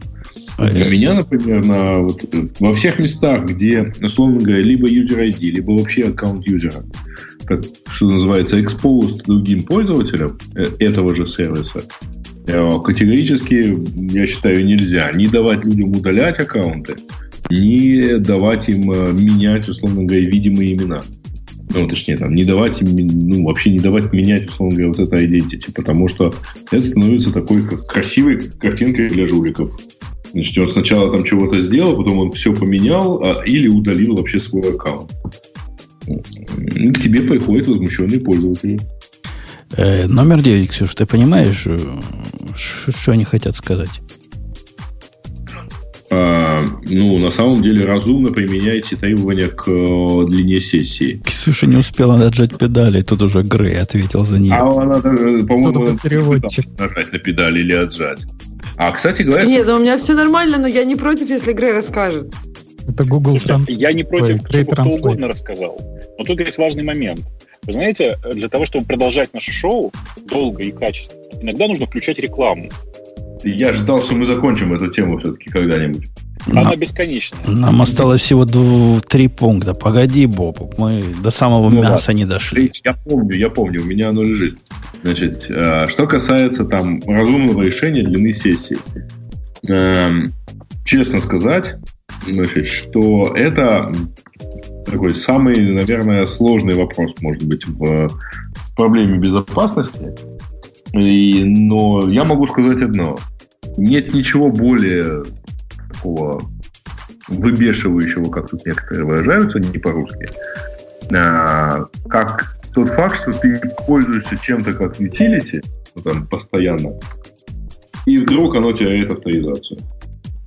Вдруг оно вместо привычного нажатия одной кнопки говорит, а ты знаешь, кажется, тебе пора еще раз ввести пароль. Это вот безумно бесит.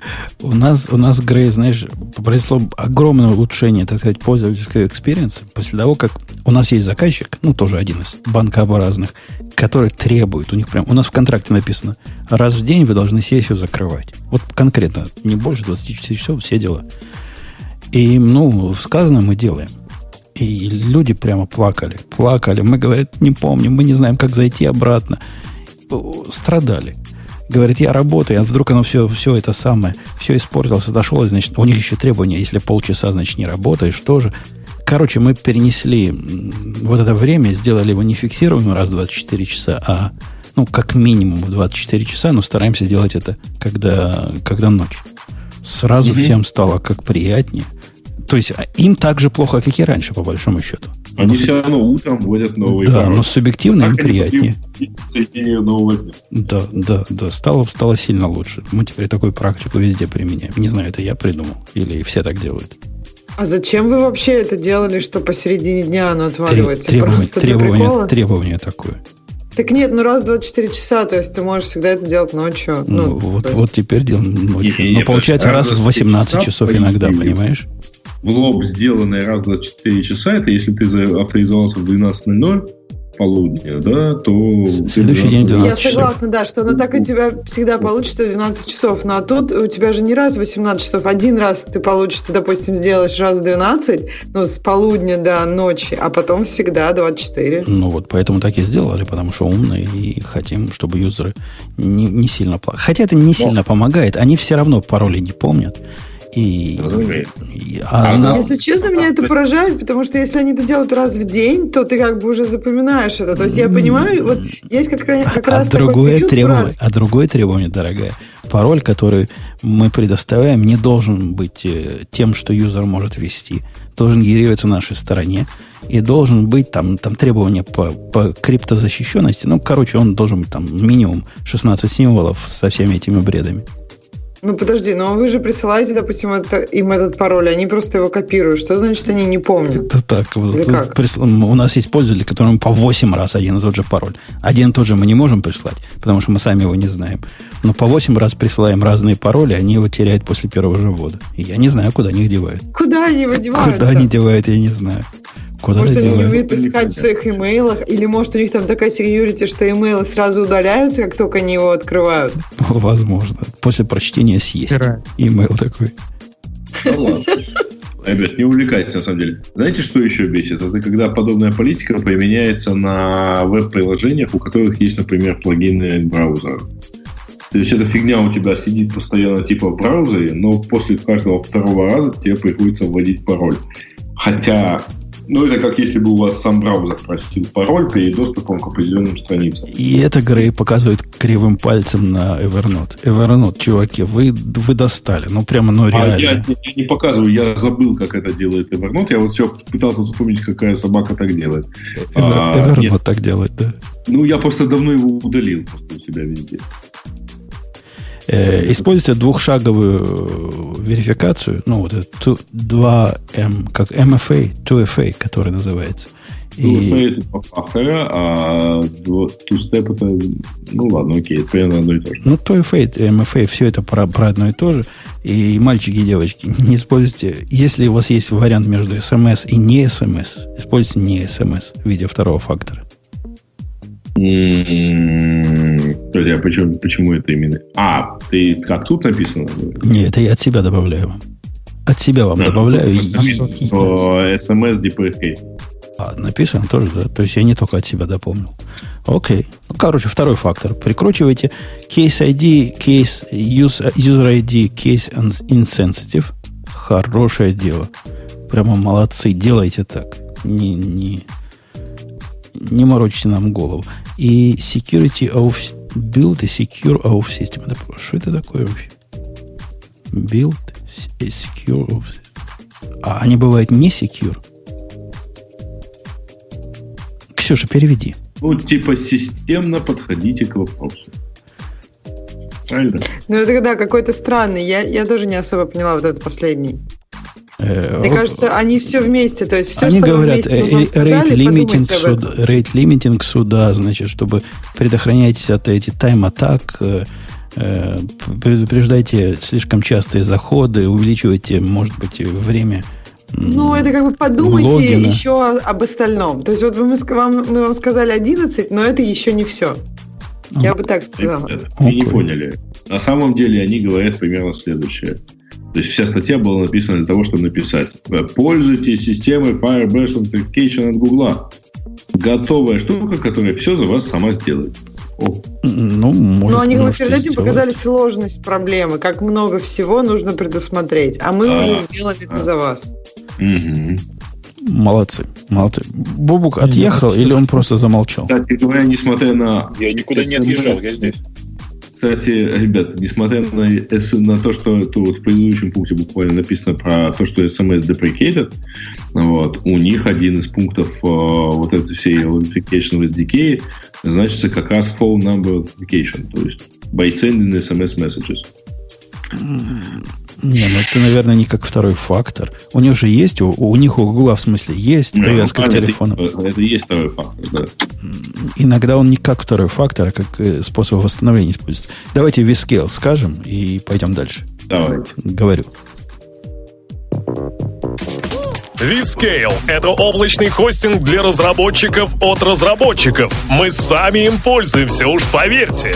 Помимо стабильности и высокой производительности, у Vscale есть почасовой биллинг, короткие пинги, быстрая и надежная сеть, снапшоты для восстановления и клонирования, панель управления для людей, много реально популярного ПО и, конечно, Application Programming Interface для автоматизации и управления. Мы любим опишки карточки, знаете ли. Введите код Radio T250 при регистрации, и этой суммы хватит, чтобы протестировать все. Ведь у нас почасовая оплата. Вчера я, мальчики с девочками, чинил код. Не свой, но чужой. И надо было срочно починить. И был у меня такой замечательный user experience с этим кодом, что не могу не поделиться заказчик, а внутренний заказчик, говорит, что-то, говорит, чувак, у тебя тут вообще бред показывается.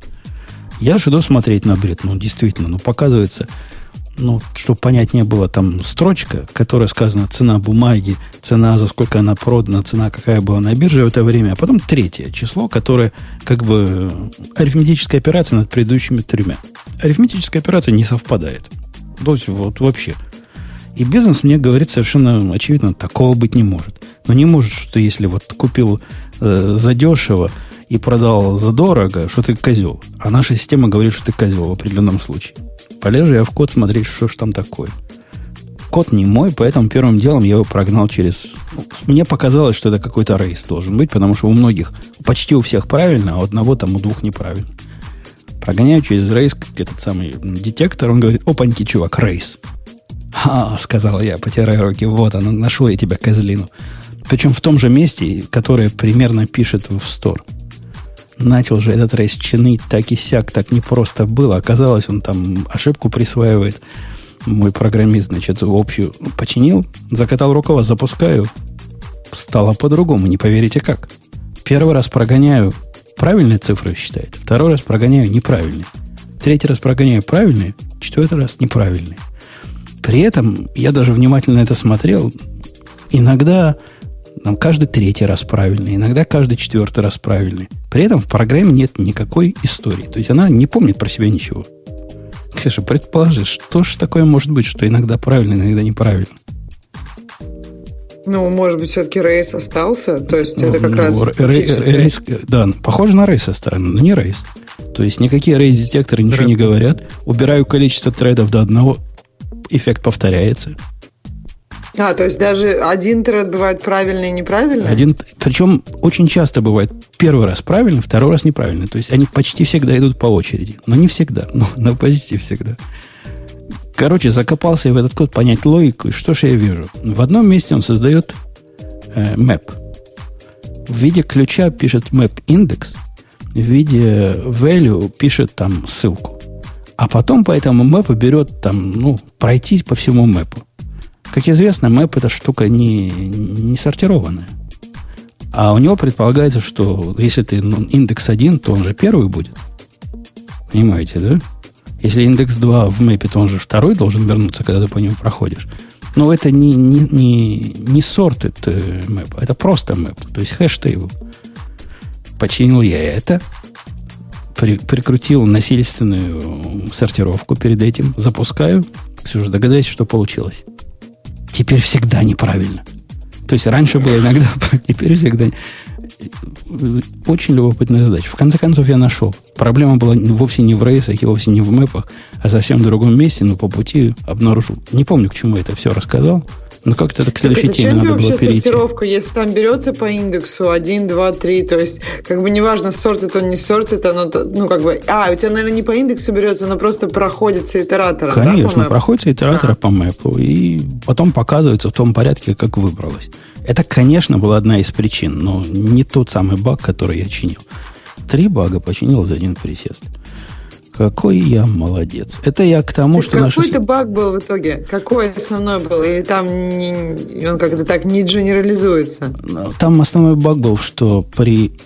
То, что казалось, на взгляд, э, результатом вычисления, на самом деле было не результатом вычисления, а результатом сливания нескольких записей. И связанной с этим мэпом и с этими индексами бралась не та запись в определенной ситуации. Причем так спорадически а, бралась не та запись. Все правильно? Все правильно считалось, Счит... просто собиралась неправильно. Для, для показа. Вот тот, который view собирает, иногда не тот индекс использует для того, чтобы брать дополнительные части.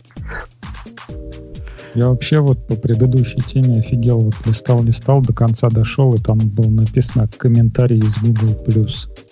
Я такой, как, как флешбэк из прошлого. Такой, блин, сколько, сколько ж я это не слышал уже несколько лет, наверное, про Google Plus. Там еще кто-то, оказывается, есть, кто-то что-то комментировал. А ты не просто ты даже не знаешь, как ты метко накинул. Потому что скоро все мы, видимо, будем в Google Plus. И я думаю, Бобук со мной согласится. Бобук согласен? Я и сейчас в нем. Я потому что если мы не в Фейсбуке, потому что что с Фейсбуком происходит, это какой-то позор. Это какой-то кошмар. Это чуваки мышей не ловят. Их затравили уже до самого пола. Их забили ногами в, в ситуацию, когда они потеряли за, за, за неделю вот этого скандала больше, чем вся Тесла стоит. Мы будем добивать или будем, наоборот, их хвалить, Бабук? Ну, я считаю, что добивать не за что, потому что такое случиться может с каждым. Нужно сказать, что э, никакой особенной проблемы в происходящем я не вижу, и думаю, что все это на самом деле э, скорее политическая, чем технологическая тема. Но давайте ее все равно обсудим. Людям же хочется послушать наше мнение по политическим вопросам. Э, она, она не, не то, что совсем уж политическая, но даже на левых наших средствах массовой информации она не так, ну, конечно, политически подается. Но когда, когда им говорят, ну, что вы, когда, когда Обама подобное делал, и все говорили, какой он молодец, и технически продвинут, это было нормально, поэтому она сильно не педалируется, она не очень выгодная тема.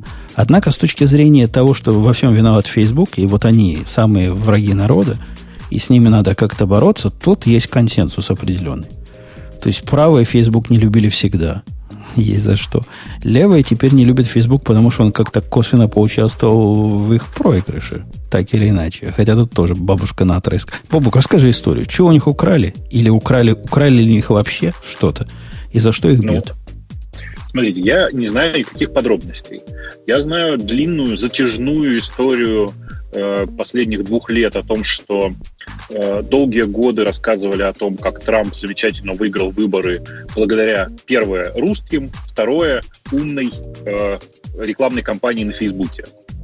Э, и обе этих параллельных политических историй шли, шли вместе до тех пор, пока их торжественно не слили в одну, объявив, что на самом-то деле э, все произошло исключительно благодаря тому, что компания Cambridge Analytica, она называлась, или Cambridge Analytics, я уж не помню, где-то надыбала из разных источников огромное количество миллионов, аж 50 миллионов э, данных об аккаунтах людей в Фейсбуке и таргетировала на них особенным образом рекламу. Э, и это на самом-то деле вся история, потому что никаких дальше технических деталей нет. А, а они там Есть? к нам как к дебилам да. относятся. Когда эти истории читаешь, говорят, это слишком сложно для понимания. Поэтому вот знаете, да, да, да. знаете, они просто плохие. Я вчера специально потратил много времени, много это час своего времени, на то, чтобы поискать хоть какие-нибудь технические детали что происходило. И на самом деле никаких технических деталей нет, кроме того, что первое скорее всего, утечка, и здесь у меня 10 виртуальных кавычек, происходила на самом деле в рамках э, используемых приложений. Ну, то есть, грубо говоря, mm-hmm. подключаешь ты какое-то приложение или э, аккаунт, или как-то игру через, через Facebook, она получает некоторое количество данных о тебе. Ну и потом этими данными аккуратно банчат, в смысле продают. Э, то есть ты сам разрешаешь доступ к своим данным. Э, никаких больше дополнительных данных, никаких больше дополнительных технических деталей в этом месте нет. И если я, я, так, я слышал, да. знаешь, о чем, Бабука? Из того, за да. что их ругают. Говорят, типа, вот за это поубивать мало. Говорят, что было действительно, ставили приложение, ты прав.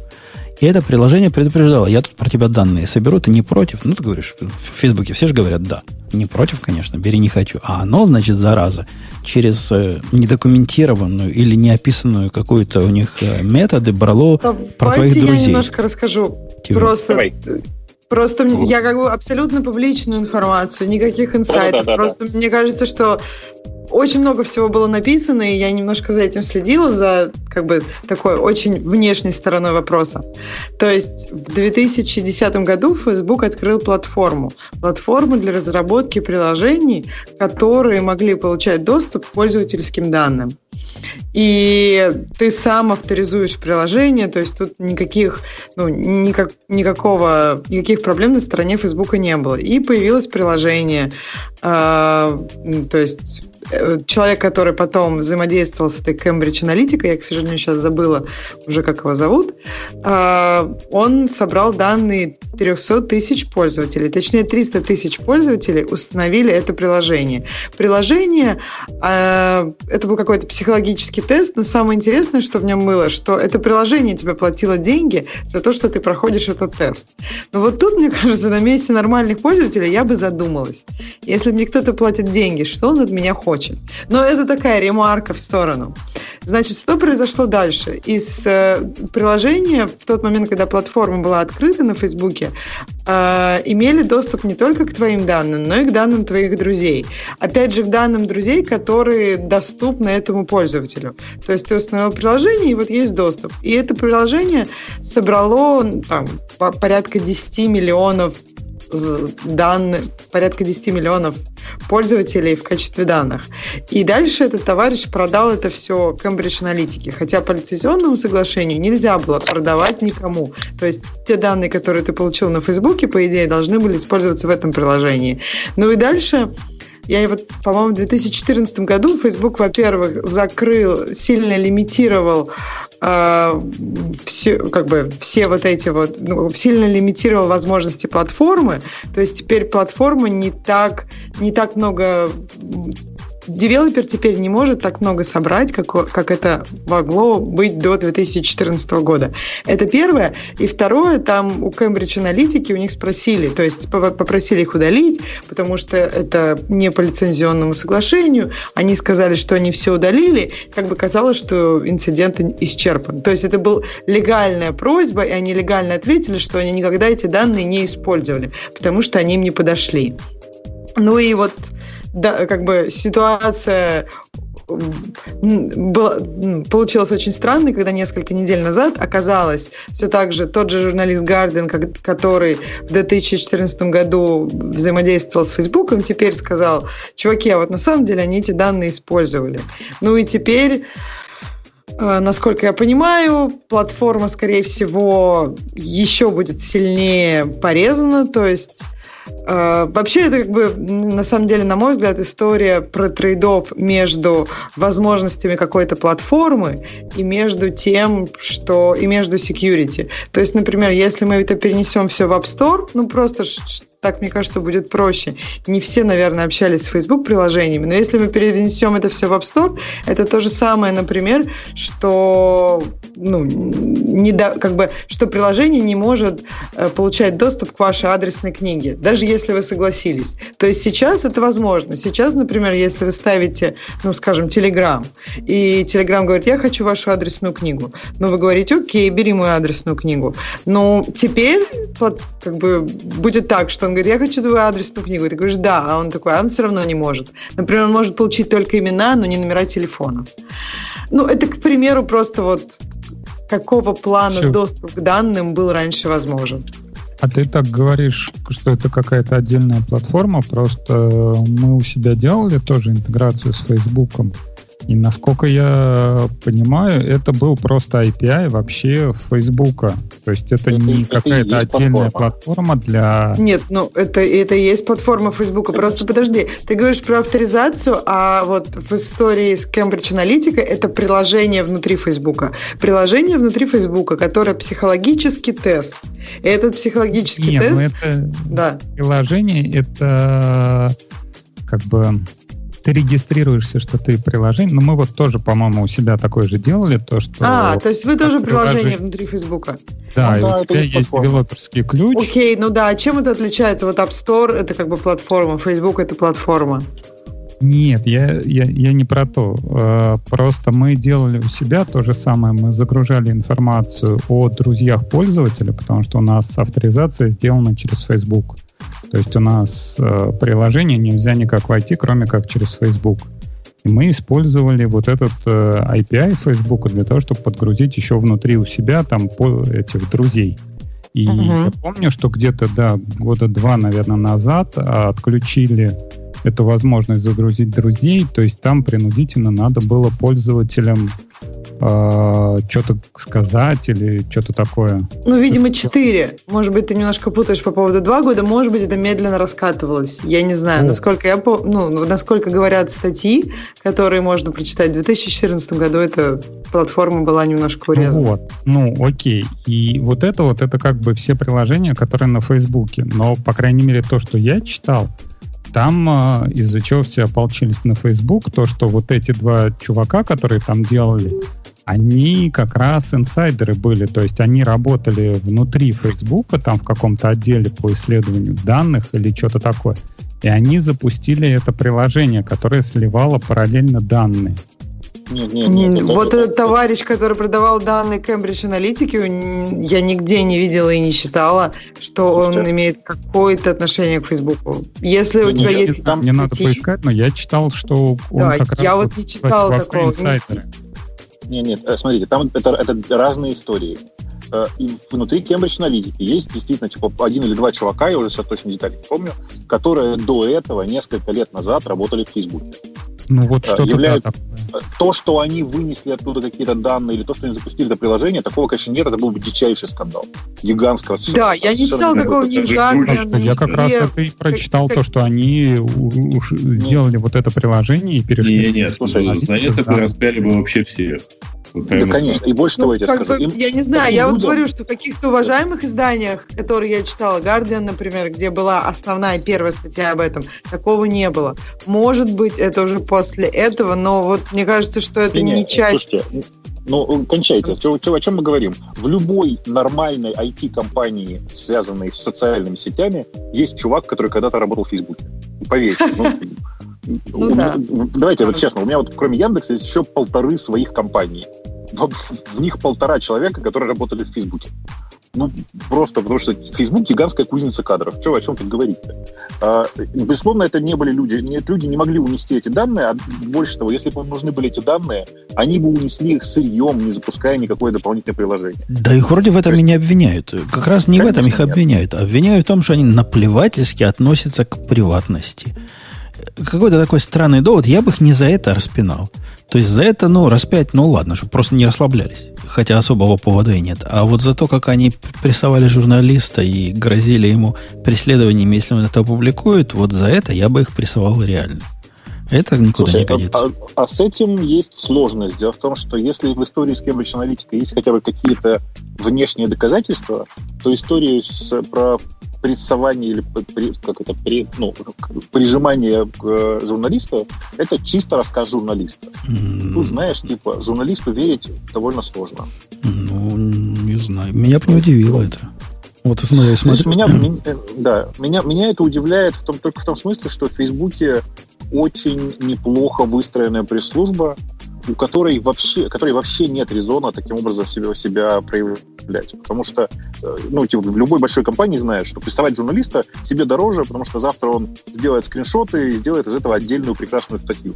Ну, какой смысл? Э, по поводу вот этой движухи, которая началась, уйдите из Фейсбука, просто она получает какую-то сумасшедшую поддержку в тех местах, где собираются те люди, которые и так не в Фейсбуке, судя по всему. Например, автор WhatsApp, один из кофаундеров WhatsApp, гордо рассказал, что он, значит, удалил Facebook, и нет у него, значит, Фейсбука. Тесла, по-моему, на днях удалила страницы с Фейсбука про свои несколько проектов. Не-не, не Тесла, не Тесла. Тес- Элон Маск, который лично вел все эти каналы, а это, говорят, не шутка.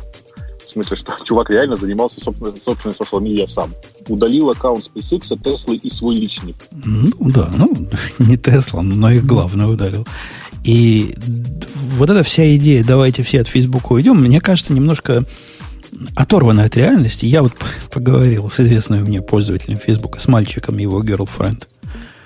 Говорю, как, будем уходить? А они там вообще не в курсе. То есть, ну, говорят, как, куда уходить? Как мы из? Куда? Никогда. Ни за что. Нет, мы тут, мы тут навсегда. Какие, какие у тебя, какой у тебя взрослый все-таки мальчик, а? А, Я а- показать в Фейсбуке. А он Не, говорит, не, ну просто он говорит-. Он говорит, что да, А. говорит, уже праздник, прям разница в поколениях есть. Его девушка на 4 года моложе, и говорит, она уже, значит, в Фейсбуке только потому, что он ее туда затащил. А так в Ну, Инстаграме. да. Ну, э, года через четыре она продолжит там э, существовать. Но и она-то уже достаточно старая, видишь, в Инстаграме, не в Снапчате. Да, да. Ну, с Snapchat они тоже. Это у них главное, главное средство коммуникации между ними. Сидят рядышком на диване Ну, вот. и через Snapchat общаются. Класс вообще, идеальное решение. Э, На самом деле меня во всей этой истории э, пугает э, совершенно другое. Я не вижу там никакого наплевательского отношения. Я вижу непонимание людей вот с этой истерией вокруг удали, э, удали себя из Фейсбука.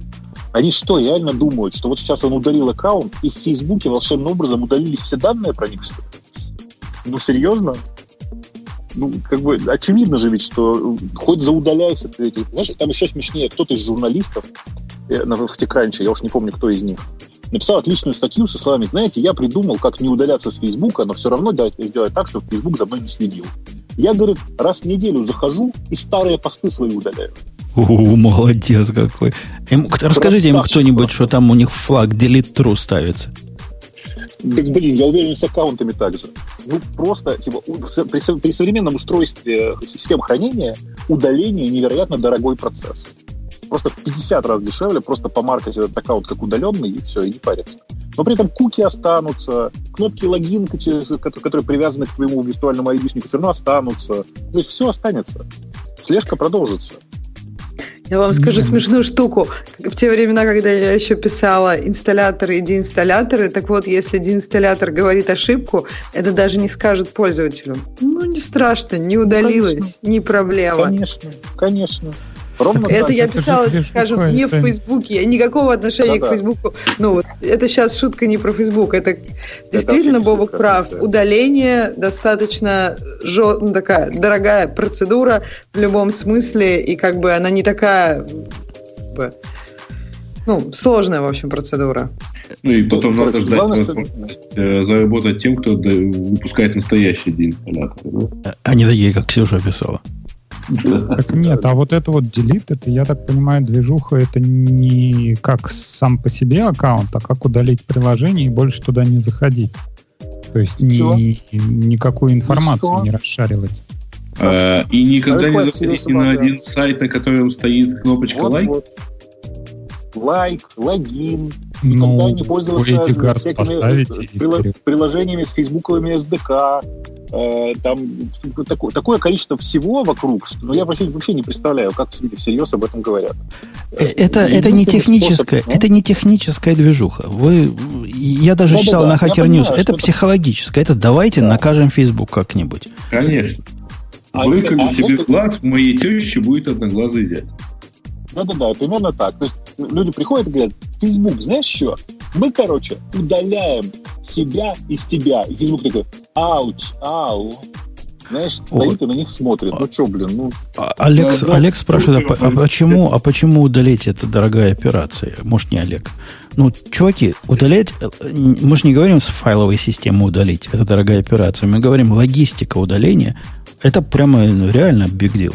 Э, В, некоторых системах это настолько big deal, что проще не удалить, а новое записать без него того, который удалил. Настолько удаления это может быть непростой операцией.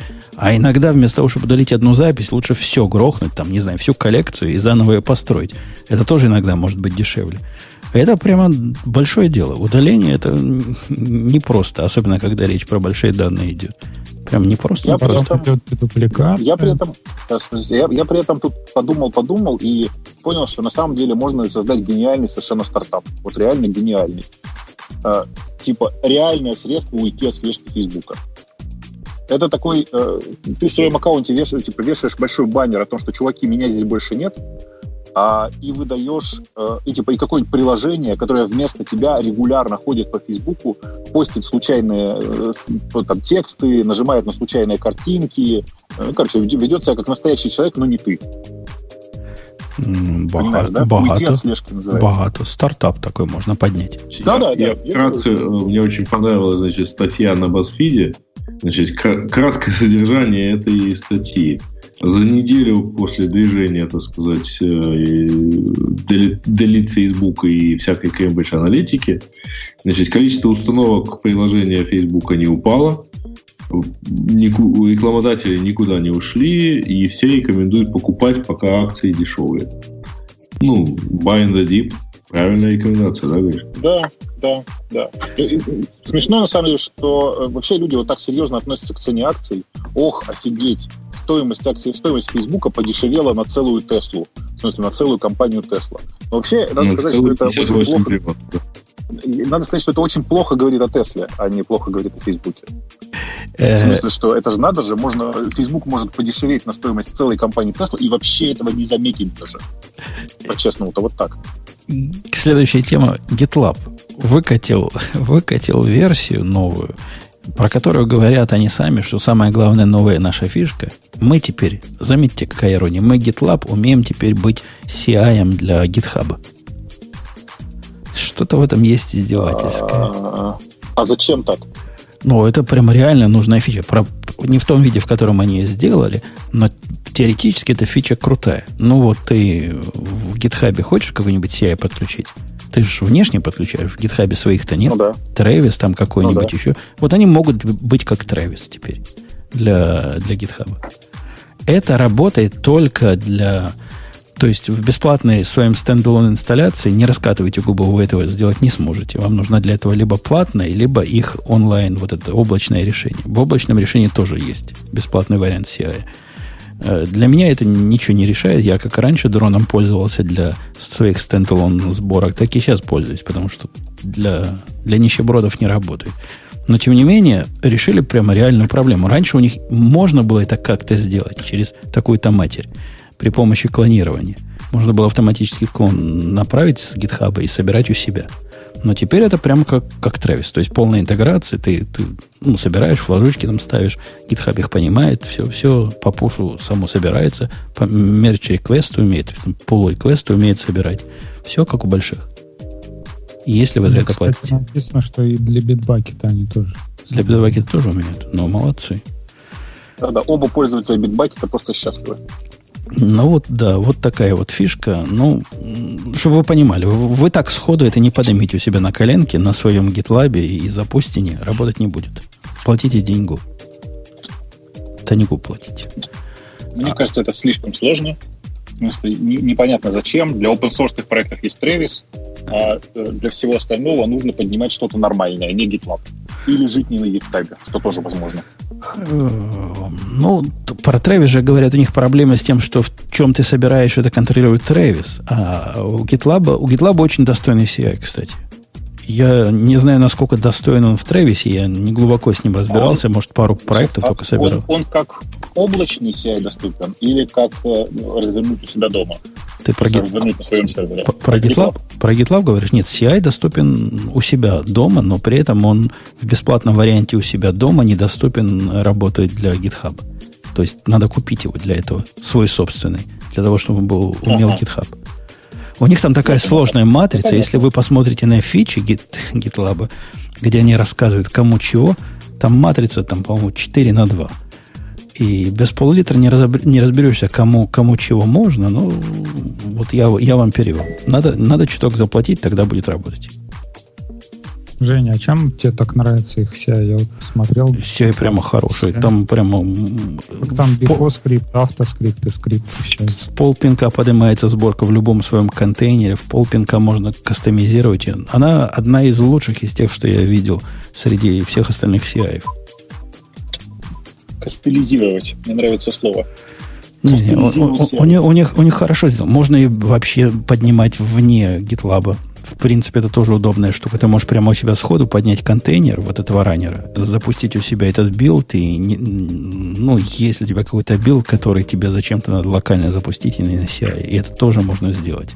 Тоже с такой-то матерью и с такими-то ухищрениями, но это делается. Грамотно сделано. Вот просто как не по-гитлабовски сделано. Хорошо сделано. Молодцы. Ты попробуй, Леш, тебе понравится. Да я не знаю, у нас ну, как бы купили проект, и там используется GitLab. Там разработчик прям плюется этого GitLab, говорит, угробище неимоверное, когда все ждет, когда на GitHub на наш перелезет. А как вы на GitHub будете строить? У вас там что, CI в GitHub а, есть? Джен... Не, у нас Jenkins. А, ну, если вам Jenkins лучше, чем, чем GitLab Runner, тогда вопросов больше не имею. Ну, что, Groovy, все, все круто, все скрипты. Okay. Okay. Ну, тут, тут как у всех, тут как у, у Трависа, у Трависа этого. Примерно как у, э, у дрона. Только у дрона прямо сильно они пытаются быть умными. Это такие, как Трэвис, как дрон, не такие умные, прямые, ясные и предсказуемые. Мне их ясность, предсказуемость и примета нравится. Это такое ясное отношение CI.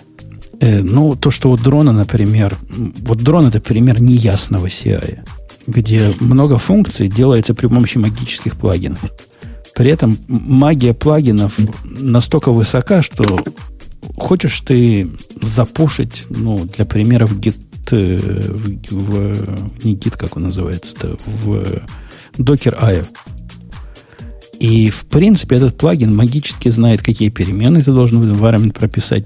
Ты, не ты, это, это как бы фреймворк такой, понимаешь, в котором подключаются чужие плагины, которые всем... Хочешь ты послать email, у них и для этого есть плагин. Хочешь ты задеплоить свой код, например, по SSH куда-нибудь, у них и для этого есть плагин.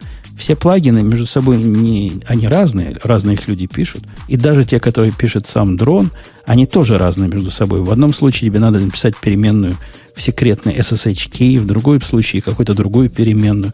И вся эта, все, все, все эти внутренности скрыты от тебя в тексте этих плагинов. Все делается через плагины, по большому счету. И вот эта его мудренность, мне кажется, вымученная. Не надо всего этого. Надо тебе сделать SSH. Ну, подними ты такой контейнер, в котором у тебя SSH есть. Возьми секретные переменные из секретного места, и там будут твои ключи, и все, и все на свете.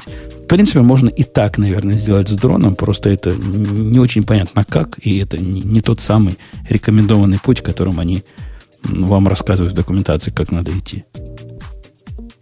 Пояснил магию? Пояснил. Ну, э, ну что, куда? В тему слушателей? Нет, там еще что-то техническое было. О, ну давайте. В темах слушателей или отдельно? Не, ну вот в этих я смотрел прям. Ну, а что на тебя смотрело? А ты Fargate не пробовал? Это интересная, кстати, статья. Она мне тоже показалась любопытной, потому что мое впечатление от, э, от этого Fargate было абсолютно противоположное. И мы, мы это обсуждали в свое время. Речь идет о сервисе, который Amazon не так давно выкатил. Э, контейнеры по требованию, вне, зависимости, вне привязки к инстансам. То есть контейнеры как сервис. Мы про него говорим, да, Леша? Я правильно ну, понял твою мысль? Автор говорит, что это будущее. Это тот самый serverless, который наконец-то сделан правильно. Меня не покидало чувство, нафига козе баян, и до сих пор не покидает глядя на контейнеры в отрыве от инстансов, мне не кажется, что это будущее serverless. Мне кажется, это такой, такой эксперимент со стороны Амазона. Не, ну вообще, если брать их технологии, то в принципе ты ругал этот э, ECS, да, контейнер-сервис. И, ну, понятно, за что его можно ругать, за эти репозитории, за то, как деплоится. Но в принципе, ну, работает и нормально. И лямбда то же самое, оно и работает, и нормально. Там нет докер-контейнеров, и, например, что-то свое нативное запустить не получится. Но, э, опять же, да, переход в такой сервер-лес, когда тебе не надо управлять серверами, это, конечно, хорошо. Единственное, вот, например, у нас лямбда встряла с производительностью, когда мы на нее кинули часть нашего трафика, да, а АВС такой развел руками, такой, ну, ребята, это очень тяжело дебажить, это мы не можем понять, из-за чего оно, из-за чего ваше Java-приложение не работает. Мы такие, а, ну, спасибо, да. Чинить Java. Э, не, у меня фундаментальная да. проблема с э, пониманием здесь. Может, чисто моя, может, и Бобук согласится. Мне видится вот этот путь э, serverless через контейнеры абсолютно ортогональным пути serverless через лямбды они борются примерно за один и тот же рынок в моих глазах. И добавление к этому serverless через контейнеры, у которых нет э, хостов, а, собственно, об этом речь идет, мне не видится какой-то революции, а видится странным гимиком таким. Вот лямбда, я понимаю, лямбда это совсем другое, это, это вообще другое. Это не продолжение идеи, мы уйдем все в контейнер. Вот этот фаз функции как сервис, это, это другое. Это, это не расширение концепции контейнеров никоим образом. И не углубление, и не эволюции. Это другой путь. Вот как Нет, из дельфинов, из дельфинов не появились люди, а из обезьян появились. Вот так и из одного из них появятся люди, а из другого. Ты почем нет. знаешь? Ну? Ты почем знаешь? Знаешь, с некоторыми людьми общаешься, и четкое ощущение, что они из дельфинов. Из дельфинов. Или из козлов. Да, типа того. Вообще, глядя на то, как, насколько вообще параллельная история вот лямбды и реально бескостовых контейнеров, а, ну, типа, это же удивительно, да, люди прям, ну, как мне кажется, роют параллельный тоннель просто в надежде на то, что а вдруг люди туда тоже побегут.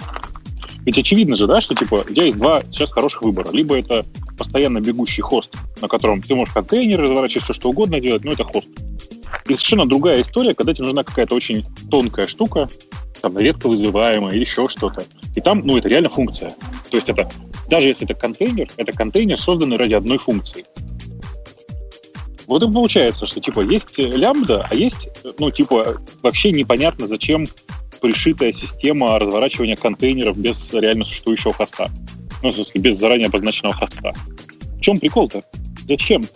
Так нет, это прикол, я так понимаю, это как раз доведение вот этой системы до абсолюта. То есть у нас, э, там, не знаю, вот развертывание контейнеров, да, если брать амазоновский ACS, развертывание контейнеров, тебе надо сказать, какой инстанс надо для этого взять.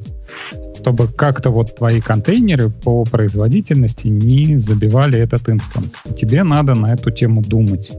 Слушай, вот. Мне кажется, ты не можешь, например, кажется... взять самый большой вот сервак, да, потому что он будет супер дорогой, э, и просто себе мозг не парить, да, я вот в него буду накидывать контейнер. А теперь вот этот Forgit, он просто ты э, на стороне Амазона они взяли самый большой сервер и там э, лимитами ограничили докер-контейнеры, чтобы они друг друга не, не забивали. И вот оно получилось доведение до абсолюта, вот этот контейнер-сервис. Просто Слушай, у тебя нет, все это, крутится это, на конечно, здоровых это, машинах. Это, конечно, ерунда совершенно, потому что то, что ты говоришь, это решение, это костыль, связанный с тем, что у них сейчас плохо сделана лямбда. Вот и все. Ну, согласись, что вообще а что такое нормально плохо сделано? Плохо сделано, значит, что у нее, ну, типа, реально у лямбды случаются неожиданные проблемы с производительностью. С великой вероятностью, связанные с тем, что на инстансе, на котором запускается эта лямбда, в этот момент одновременно запустилось еще несколько других лямбд, несколько других функций. И ты утыкаешься в производительность этого конкретного узла. Или, что еще более неприятно, ты не можешь выжать из производительности э, лямбды, ну, как просто конкретной, конкретной функции внутри лямбды, просто потому что она вообще изначально запускается на слабом узле.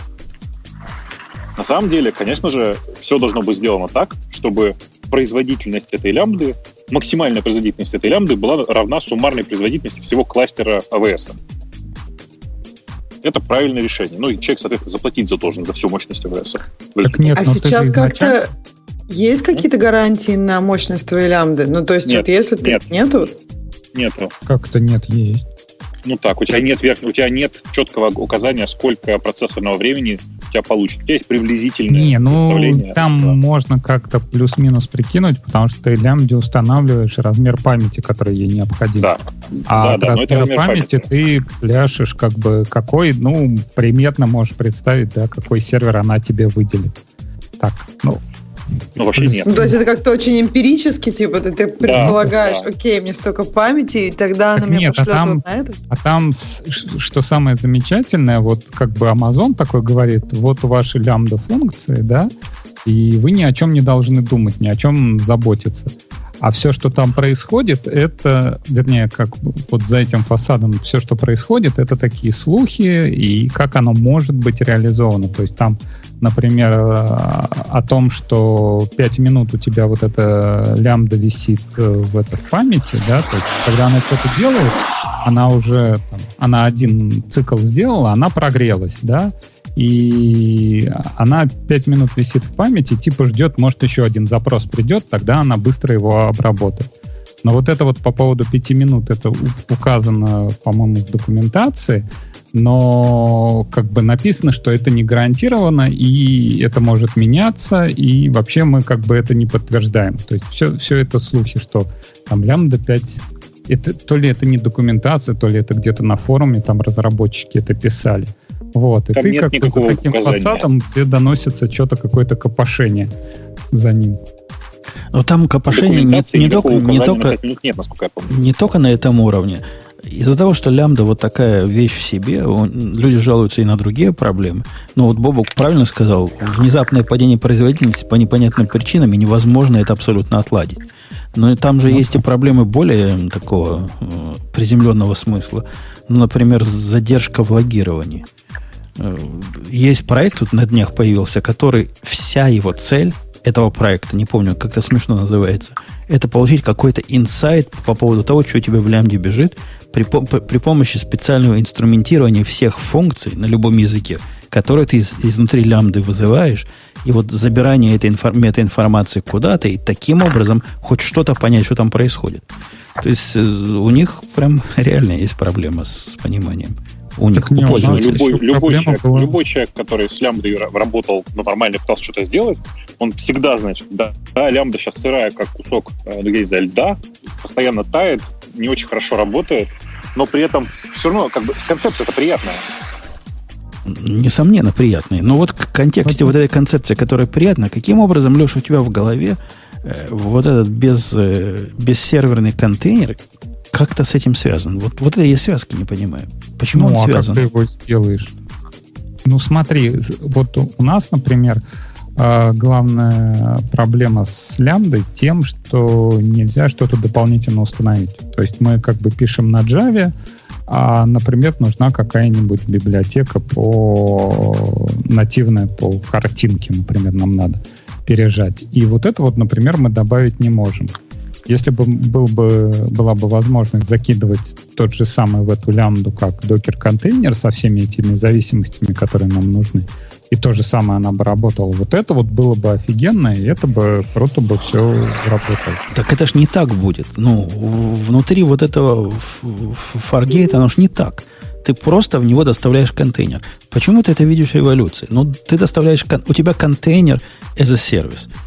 Оно и сейчас почти так. То есть, когда ты с каким-нибудь и, как он, EKS один, а второй ECS, оно примерно так и получается. У тебя есть оркестрация с их стороны, или оркестрация кубернетовская, любая оркестрация, или нет никакой оркестрации. И ты поднимаешь, ну вот у тебя есть контейнеры. Лямбда тут при чем? Ну, контейнер это При путь том, контейнеров. Тебе не надо парить мозг на тему серверов. Я же тебе говорю. А вот, почему тебе сейчас надо парить те, те, мозг на тему серверов?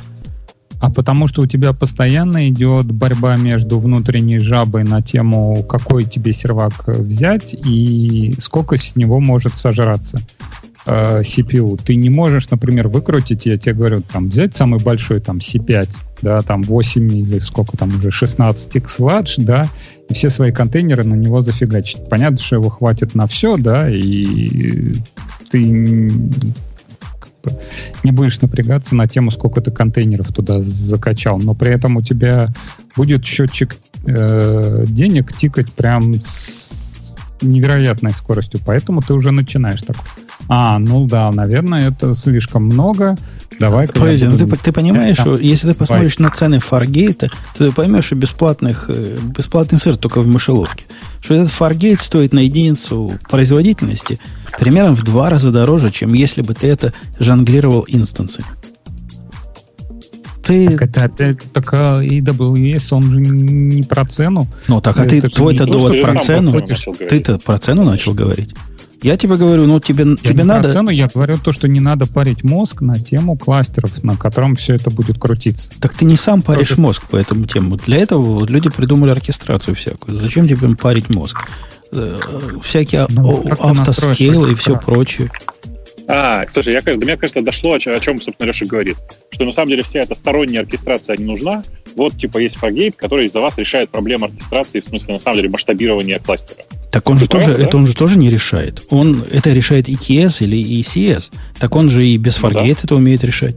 Я чуть не пойму, в чем, в чем Еще раз, он не решает эту проблему. Тебе изначально в ECS надо сказать, вот э, сделай мне кластер там из пяти машин. Ну, а ему нельзя сказать, типа сделай, сделай этому надо... кластеру из пяти машин autoscale тем или иным образом. Да не верю ну, я в это. Хорошо. Autoscale, оно офигенно, но у тебя лямбда на два сервака она не растянется. Ты не можешь... Лямбда нет. Лямбда нет. Твой контейнер, который ты заранее уже сделал. Ну, хорошо, контейнер. Как ты контейнер на два сервака растянешь? Зачем ты поднимешь два инстанса просто больших? Запусти два контейнера. Пиши контейнер, как лямбда ты пишешь. Ты ж лямбды тоже пишешь с учетом того, что они должны горизонтально масштабироваться ну, для, для, для любой масштабируемости. У тебя-то нет никаких гарантий по CPU. Вот смотри, лямбда, когда тебе нужна функцию расчет какой-то там. Не знаю, вот э, ты фигачишь там тикеты свои, да, и представь себе, что все эти тикеты у тебя в одной лямбде завернуты. Ты вот эту вот лямбду, одну саму по себе, ты не можешь ее как-то раз это разбить или... А я бы, я бы поменял бы алгоритм таким образом, чтобы она не считала не все тикеты, а, например, все тикеты только для бумаг с буквы A в одном лямбде, а в другой лямбде с буквы B, а в третьей с буквы C. И поднял бы сколько надо. Увидел бы, что это медленно. Ага, значит, надо поднять, не знаю, еще более гранулированно. Вот, я это и говорю. Есть такое волшебное слово, называется шардинг. Ага. Ну, окей, хорошо. Допустим, я не знаю, что такое шардинг, допустим, я ничего не, не пользую, у меня есть одна вот эта функция. Да, я не знаю, как разделить на буковки, и она никак не делится. Но вот я тебе говорю, для того, чтобы ее засунуть сейчас вот в тот же ECS, тебе изначально надо подумать на тему, какой у тебя будет сервак. То есть ты, если ты возьмешь слишком дохлый сервак, у тебя вот эта вот лямбда, она сама по себе там не отработает. Тебе надо брать сервак побольше. А побольше у тебя вот этот кластер будет постоянно крутиться, как минимум там один инстанс там, автоконфигурации. То есть ты про, И... ты про плотность говоришь. Ты говоришь, что из-за того, что мы используем не на уровне инстанса э, аллокацию контейнеров, а на уровне Амазона, мы можем добиться большей плотности. Я с тобой согласен, да. наверное, можем. Да. Но вопрос в том, является ли эта плотность в два раза больше, чем э, альтернативная. Потому что иначе, если она не в два раза больше, то экономический довод разбивается просто так, об, об асфальт. А тебе сказал, экономический довод и AWS это вообще не про экономический довод. Я не знаю никого, кто пошел бы на AWS типа из-за того, что там дешево. Так типа, ты, я, твой, твой же основной довод в том, что и сейчас можно сделать, но дорого. Я говорю, что дешевле это может говорю, и не получиться. Надо парить мозг себе, что надо думать над этим кластером, надо думать над автоконфигурацией, надо думать, что там CPU взлетает, не взлетает. Основная прелесть лямбда не про то, что ты... ты так про бы, лямбду я согласен, но, но когда ты выделяешь себе вот этот Fargate, ты точно так же говоришь его размер. Тебе точно так же надо парить мозг, какой, как, сколько ты этого фаргета берешь, сколько там памяти в этом э, контейнере будет. Он ничем не отличается. Тебе надо думать с привязкой к этой лямбде. Ты на ней пишешь, там, сколько тебе на, на нее надо выделить. А то, как на серваке она там по памяти или не по памяти, это уже не твои проблемы. Твой случай можно свести к другому случаю. Вот давай упростим. В смысле математического доказательства. Представь себе, что на каждый контейнер ты поднимаешь по инстансу правильного размера, потому что ты же как-то знаешь, какой у тебя размер должен быть. Ты же согласен, что Fargate твоя аппликация знает, ну, подымай свой контейнер на инстанс. Получится то же самое, но в два раза дешевле. Ну, окей. Мы, например, так и делаем. У нас там вся, всякие... Вот от этого у меня и вопрос. У меня от этого и вопрос, собственно, какой высокий смысл в этом фаргейте, если ты и сейчас это даже с теми средствами, что Amazon дает, или со своей автоматизацией, это можешь сделать. Но получится в два раза дешевле. Бобук, я что-то не понимаю можешь глобально. Сделать, понятно, что можешь сделать. Я же тебе говорю, AWS это не про то, что ты какие-то деньги сэкономишь, или то, что ты не можешь сделать, или они выкатывают какие-то такие суперсервисы, которые ни, нигде никто никак не может сделать. Ой, EBS, что же это такое? Никто не умеет снапшоты делать, а, а вот они умеют. Это же вопрос про то, что ты получаешь доступ к API, и можешь работать с этим AWS и не парить себе мозг на какие-то там управления ресурсами так или что-то такое. В тот момент, когда ты сказал, что ты согласен уйти из лямбды, лямбда это вот тот самый случай, с которым я с тобой соглашусь. Это действительно про не парить мозг. Но с точки зрения деплоймента вообще, а парить мозг с точки зрения правильной разработки под лямбду. Я с тобой согласен. Лямбда это другое. Лямбда это совсем альтернативный путь. Однако Fargate это не альтернативный путь. Это какая-то э, техническая манипуляция и техническая оптимизация того самого, о чем ты не хочешь париться. И не более того, не менее. Я Слушай, не вижу, в чем сложнее, например, поднять э, при помощи API инстанс с одним контейнером или поднять один контейнер. Будет быстрее. Но ты про скорость-то не говоришь. Тебя, видимо, ну, скорость поднятия ты... не волнует? У меня есть гипотеза, граждане, у меня есть гипотеза, которая все объясняет. Глядя, я просто пока вот разговаривали, пошел смотреть на, на цены этого фаргейта. Короче, все очень просто. Вы обсуждаете э, совершенно банальную вещь. Amazon решил, слушайте, ну ведь наверняка есть тупицы, которые не хотят возиться с инстансами, а хотят просто сразу свои контейнеры поднимать. Давайте им просто тупо денег в три раза начнем больше брать, и все. Ну вот так на самом деле и происходит. Это просто Amazon придумал себе еще один способ заработать немножко денег. Ну не, просто какую-то еще аудиторию покрыть. Ну просто, ну, если, если вот кто-то, да. как Леша, считает, что для них это вариант, почему нет? Да, конечно. Ну, в смысле, а, а, ну, типа, а мой, не мой или мой, в смысле, мой, мой, в смысле, мой, не, не мой вопрос, э, какого черта они это делают, типа, подпиливают свой основной бизнес? Да нет, не подпиливают. Просто этим фаргейтом пользуются в два раза дороже. Вот и все. Типа нет никакого так проблемы. Не знаю, мне кажется, это еще и Джобс, Джобс говорил, что как бы, чтобы кто-то другой не отожрал ваш бизнес, сами отожрите у себя. Тем более для них это ну, совершенно несложно. Слушай, он, он, он имел в виду, конечно, гораздо более благородную историю, а тут, знаешь, э, мы кроме Лада Калина начали выпускать Лада Калина премиум. Все точно такое же, но только э, э, тонкая э, напыления платины и кобальта поверх корпуса. Есть так почему? Ну, если ты не хочешь что-то делать, ты за это платишь. Ну, то есть так. ты не если хочешь ты не готовить... хочешь наносить напыление да. сам, купи сразу готовую, просто в 10 раз дороже. Вот и все. Ну, смысле, так и работает понятно, капитализм. Да, да, да. Это чистый нормальный капитализм. Понятная история. Действительно, есть тонкая прослойка людей, которые вообще не хотят думать про хосты, а хотят, хотят, хотят думать только про свои контейнеры. Но норм, хорошо, возьмем с них а два раза больше. Нет, вот эта прослойка, мне кажется, исчезающая мала. То есть люди, которые не хотят думать ну, да не нет. про хосты, не, не про не, контейнеры, не. а хотят думать это, про программы, они идут в лямбду. А кто вот эти, которые не, не, не, не хотят я думать уже? скажу, это все очень просто. Это все очень просто. Вот ты просто последние пять лет рассказываешь молодому, молодому поколению, что девопсизация это хорошо. Вот это типичная девопсия. Я, короче, не очень хочу думать, что там, как там железка работает. Ну вот у меня есть, короче, операционка моя, меня научили, как ей пользоваться. А вот она внутри контейнера. Я сейчас фигак тут все запущу, и все будет работать. А лямбда это ваше, ну непонятно. Подожди, а лямбда же это больше вендерлог. То есть тут как бы может быть чуть меньше вендерлока, что тоже приятно. Нет? Ты знаешь, э, ты знаешь, э, ну я не знаю, как все, я сейчас пишу с использованием разных фреймворков под, под лямбду, и они разворачиваются под любой фаз уже давно. То есть фреймворки эти, они скорее как раз снятие вендерлока производят. Э, так что особенного вендерлока давно нет. Лямдализация приложения, Ксюша, это как бы особое действие, но оно не так сильно завязано на конкретный э, фреймворк. То есть, ну, есть завязки, но они не такие, которые можно вендерлоком назвать. Даже ну, если подожди, ты с самого начала пишешь... Там языки же есть, которые... То есть в докере ты можешь докер-контейнер любой язык засунуть, а лямбда обычно поддерживает определенное количество языков. Ну да, но, но практически все. Ну, все. Swift, нельзя, но все остальное уже можно. Да, да. Уже, уже там все есть и так. Ну, я, кстати, думаю, что и можно, можно и свифтовые собрать, потому что одно время, знаешь, там была такая смешная история, у лямбды не было поддержки третьего питона, был только второй. Ну, что ты думаешь, там просто писался маленький скрипт, который внутри лямбды поднимал из второго питона бинарник третьего и запускал все то же самое. Ну, то есть глобально разницы никакой, просто для других языков временно пока будет тратиться больше CPU. Все. Опять же, там различается, если брать идеологию лямбды, там подразумевается, что функция, она как бы отработает, и она отработает за ограниченный момент времени. Не знаю, сколько-то миллисекунд, сотен, сотни ну, миллисекунд. Нет. Да нет. Она может ну, работать постоянно и бесконечно, просто платить за это все время будешь. Ну, так там получается, что ты платишь гораздо больше, чем там это больше и в несколько раз, не то, что... Нет, так, подожди, подожди, подожди. Ты, ты нам только что рассказывал, что люди, которые интересуются ценами, в ВВС вообще не идут. Давай, ну. или, или трусы, или крестик. Одно из двух. Нет, Мне я тебе говорю, что, что лямбда не подразумевается под э, ограниченное время работы.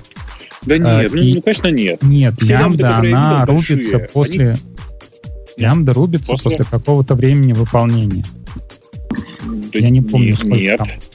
Да. Мне кажется, ну, Леша прав, а ты Бобу гонишь прогу. Ну, ну, в смысле, ну, что, вот у меня есть сейчас запущены три э, важных мне функции. Самая медленная, самая быстрая из которых выполняется за 40 секунд. Не, ну, она не, не про 100 миллисекунд Леша, конечно, загнул. Там, по-моему, отрубается на уровне минут, а не секунд. Да. Или ну, ну миллисекунд. Ну, еще раз, ну, Но, тем не менее, для, для если, бэч да. процесса, который у меня всю ночь работает, прямо так сходу сразу лямбда не, не подходящее решение. Надо процесс менять, чтобы он был дружественный именно к э, функции, как к сервису. Да, а докер-контейнеры, ну, они как раз подразумеваются, что они длительно работают. И здесь, я думаю, Понимаешь, как раз основная разница. У меня главная проблема вот в чем. На мой взгляд, э, в Амазоне все так устроено, что глобальной разницы между докер-контейнером и поднятым новым инстансом, который запускается, работает, выполняет функцию, которая тебе нужна, и потом выключается сам, дергая, собственно, API, а, глобальной разницы нет.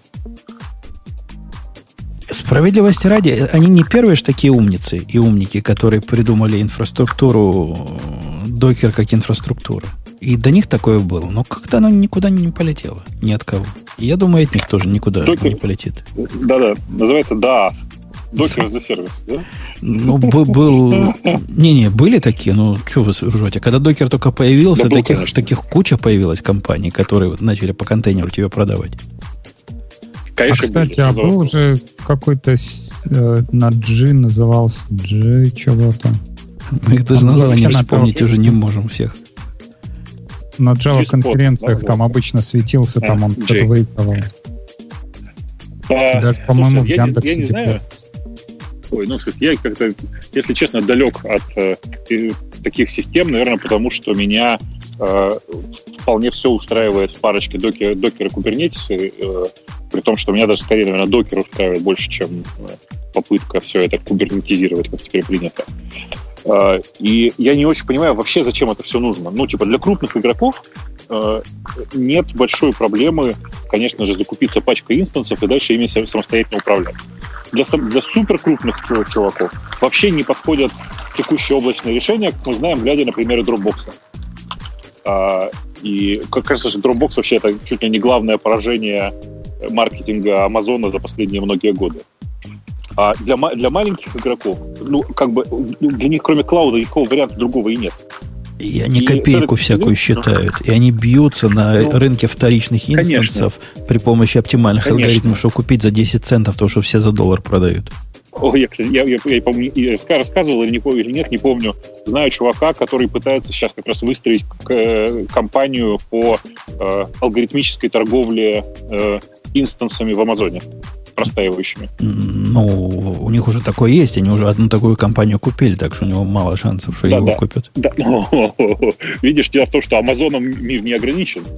А, окей. Есть еще GCE, есть еще, как ты знаешь, Azure, а еще, ну, как бы тут Oracle пытается свой, свой, э, свое а, облако поднять. А, а разве у GCE есть такая концепция вот этих э, спот Еще нет. Еще нет, но все говорят, что скоро будет, потому что если Google этого не сделает, э, люди, которые пользуются GCE, сами начнут просто перепродавать э, доступы на свои инстансы. Понимаешь? Окей, окей. Окей.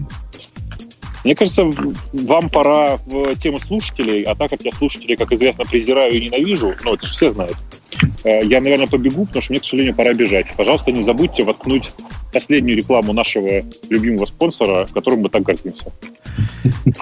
Поехали, Бобук. И, езжай, летай да. пониже и помедленнее. Ага. Хорошо, я буду стараться, да, и вообще лучше не летать. Пока, на следующей неделе услышимся. Пока. Ок, ок. Пока. Э, ну, слушай, IBM уволила 20 килограмм сотрудников Windows за 40 за последние 5 лет. Вот люблю я такую статистику. Вот это самое. Каждые 18 секунд в Америке происходит э, насильственное убийство при помощи, с помощью оружия. А в, в Аляске этих преступлений больше, чем во всей Америке. Потому что в Аляске больше всего этого. Это вот такая статистика, на которую надо еще какие-то данные. Например, в Аляске, знаете, там полярная Достаточно. ночь долго происходит. И, мне интересно другое, сколько вообще э, сотрудников уволила IBM за это время. Конечно. И, сколько, какой вообще? процент из этих сотрудников возраста 40 лет да, и больше? Ну, это как раз нам никто не скажет. Ну, гораздо же интереснее поднимать хайп, буянить и кричать «это только IBM» или такая тенденция последних лет у всех IT-гигантов. А надо было ну, еще ж- женщин старше 40 лет. Это было вообще просто в струе. Ходите, пожалуйста, э, на эту статью и посмотрите на замечательную картинку гильотины, например. Я думаю, вам понравится. В общем, гнусный IBM. Э, к IBM я никакого особого пристрастия не питаю, но нельзя так вести дискуссию. Но это, этого мало. Надо, надо еще данных. Поэтому идем к следующей теме. К следующей теме Java пропускаем. Следующая Java действительно это обсудили. Э, Роскомнадзор добивается блокировки IP-адресов Амазона. Непонятно, зачем. Не-не, там, там история не то, что добивается IP. Э, э, у них нет самоцель. Это пример желтой статьи. Роскомнадзор гоняется за компанией, которая э, такая, прямо скажем... А, они за ходят, да. Который, который есть более чем одна реальная претензия. Ну, трудно, конечно. Я, я тут опять с той стороны нельзя молоток э, запрещать из-за того, что им проломили голову. Но гоняются они за Зела и пытаются эти, это, это Зела всячески... На самом деле они гоняются не потому, что им что-то проломили, а потому что это один из мессенджеров, А эти мессенджеры в соответствии с э, всем известными законами теперь дол- должны что-то там сообщать. Они и за Телеграмом пытаются гоняться. Но, но, но вот в случае, в случае Zella, если бы это было про Телеграм, я бы, может, с тобой согласился. Но этот Zella не одни они за ними гоняются. Надо же просто ну, понимать контекст немножко. Они, по-моему, в 14 странах запрещены. И там, там все непросто. Э, но способы их бомбежки технической по площадям, конечно, Роскомнадзор, они вызывают как минимум удивление. Они там две сетки по слэш 11, по-моему, то ли заблокировали, то ли собираются заблокировать, что э, речь идет о миллионах IP-адресов в некоторых подсетях Амазона. И это, конечно, могучий удар. Это да, это бомбить Воронеж. Но так вот, как умеют. Mm-hmm. Так. Э, Nginx добавил поддержку gRPC. Э, кстати, вышла вчера версия или позавчера версия. Это, по-моему, в 1.13 добавили. Они теперь умеют проксировать gRPC нативно, прямо из коробки. Да, 1.13, я правильно сказал. И это прям большой дел. То есть, ну, вот прямо круто. Прям молодцы. Леш, ты рад или ты gRPC не пользуешься? Не, у нас трифт. Я, я, я, я, я тоже не использую gRPC, но теоретически это, это крутая штука. Это как раз идет в ту сторону моего, моего последнего, последних лет разочарования о том, что вот эта PubSub модель переоценена для, для, для того, как средство оркестрации э, удаленных вызовов. И вносит а... больше проблем, чем решений. А это как раз в сторону вот моего видения. То есть, если ты можешь делать gRPC при помощи Nginx и, соответственно, балансировать на этой стороне вместо того, чтобы эту балансировку делать с той стороны, это меняет всю, всю формулу.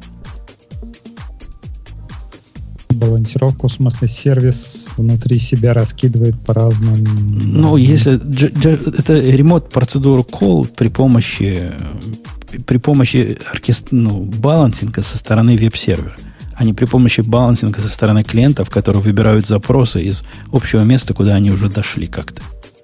Я, я про эти стороны говорю. Ну, воркеры, ну, что-то не понимаешь, воркеры сидят там против очереди и выбирают задачи. Это как бы один подход. У тебя является очередь твоя тем самым, который разбрасывает нагрузку и занимаются проверкой живучести и всего прочего, потому что кто не живой, тут не возьмет. А другой подход это делать со стороны снаружи. Ну, такой balancer, проксировать на того, кто живой.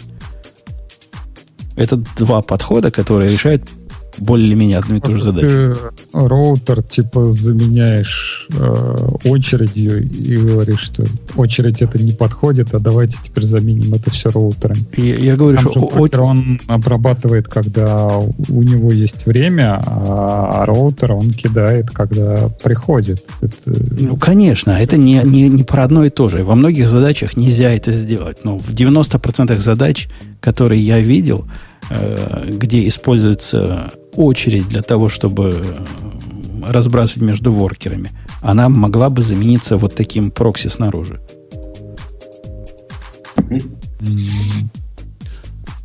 Я вообще сейчас вот последнее время э, как бы начинаю фанатеть не просто от очередей, а от персистентных очередей, вот как амазоновский Kinesis или Kafka. То есть, когда у тебя есть один большой э, рулон, на который ты пишешь, и у тебя есть просто индекс, который ходит по этому рулону. Вот. И с такой обработкой как раз прям воркеры работают офигенно. Не то, что у тебя очередь там падает, не падает, она все равно все персистентное сохраняется.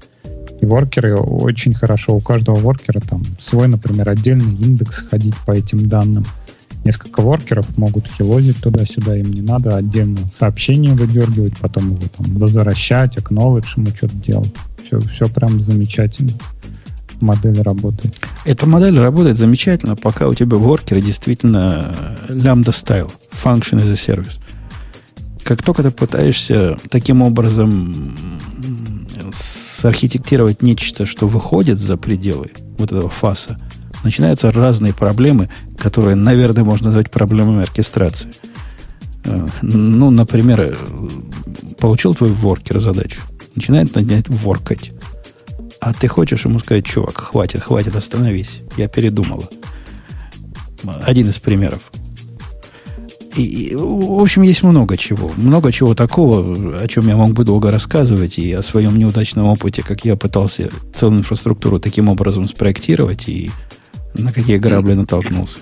Это ну, для... давайте это делать не на исходе третьего часа. Да, да, для, ну, для другого ну, шоу. Хотя бы в общих чатах накидай. Ну, тоже ж накидал в общих чатах. Проблема компиляции, проб... канцеляции, проблема командного канала Проблема иногда необходимой синхронизации между разными воркерами. Проблема, там много чего, ну, там много проблем, которые стали гораздо проще после того, как я воркер убрал из этой формулы. Например, проблема канцеляции решается проблемой закрытия коннекта на, на стороне того, кто вызывает все это действие. Э, проблема консистентности тоже решается тем, что ты можешь гарантировать, э, не гарантировать, а контролировать уровень конкурентности со стороны того, кто вызывает. Но это проблема синхронного против асинхронного и ведомого э, кондуктором, либо ведомого отдельными воркерами. Это такой любопытная теоретическая беседа, которую можно как-нибудь устроить. Ну, в гиковском. В гиковском. Перенесем. Да. Так, блокчейн используют для обмена ссылками на запрещенные материалы. Ну, речь идет о том, что у транзакций на блокчейне есть такое поле для комментариев, э, и в этом поле некоторые умудряются, в общем, нашли порядка 1600 нелегальных файлов, включая порно и даже не совсем взрослые. Ну, как бы и ничего с этим не сделаешь. Там интересно, что просто такая вот эти штуки порно с невзрослыми и с насилием запрещены во многих странах.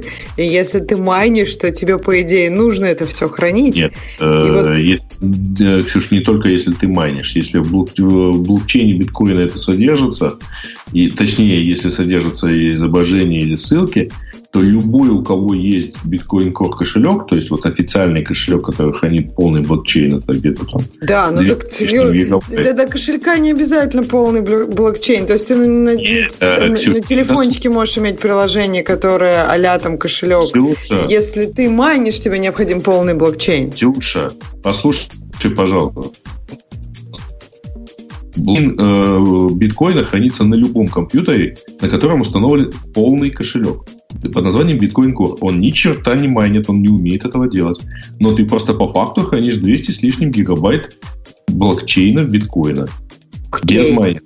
Зачем люди, зачем хранить core, если для кошелька тебе можно хранить часть? А, а, затем, что, во-первых, давным-давно не было никаких неполных кошельков, то есть легких кошельков, а во-вторых, э, Значит, храня... давным-давно не было.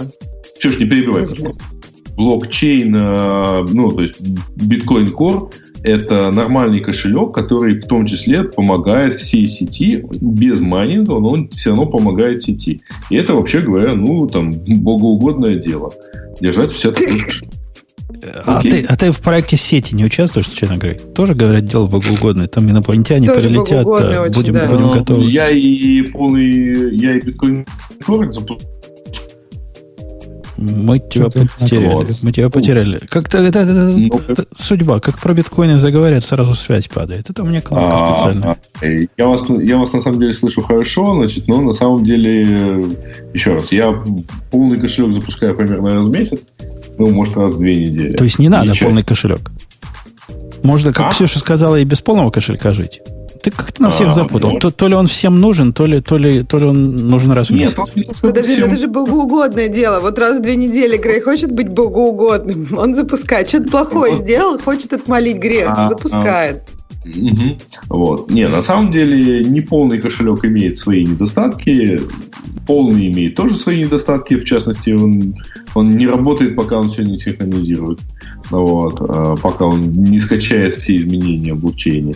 Вот. Ну, кому как нравится, у кого какие подходы.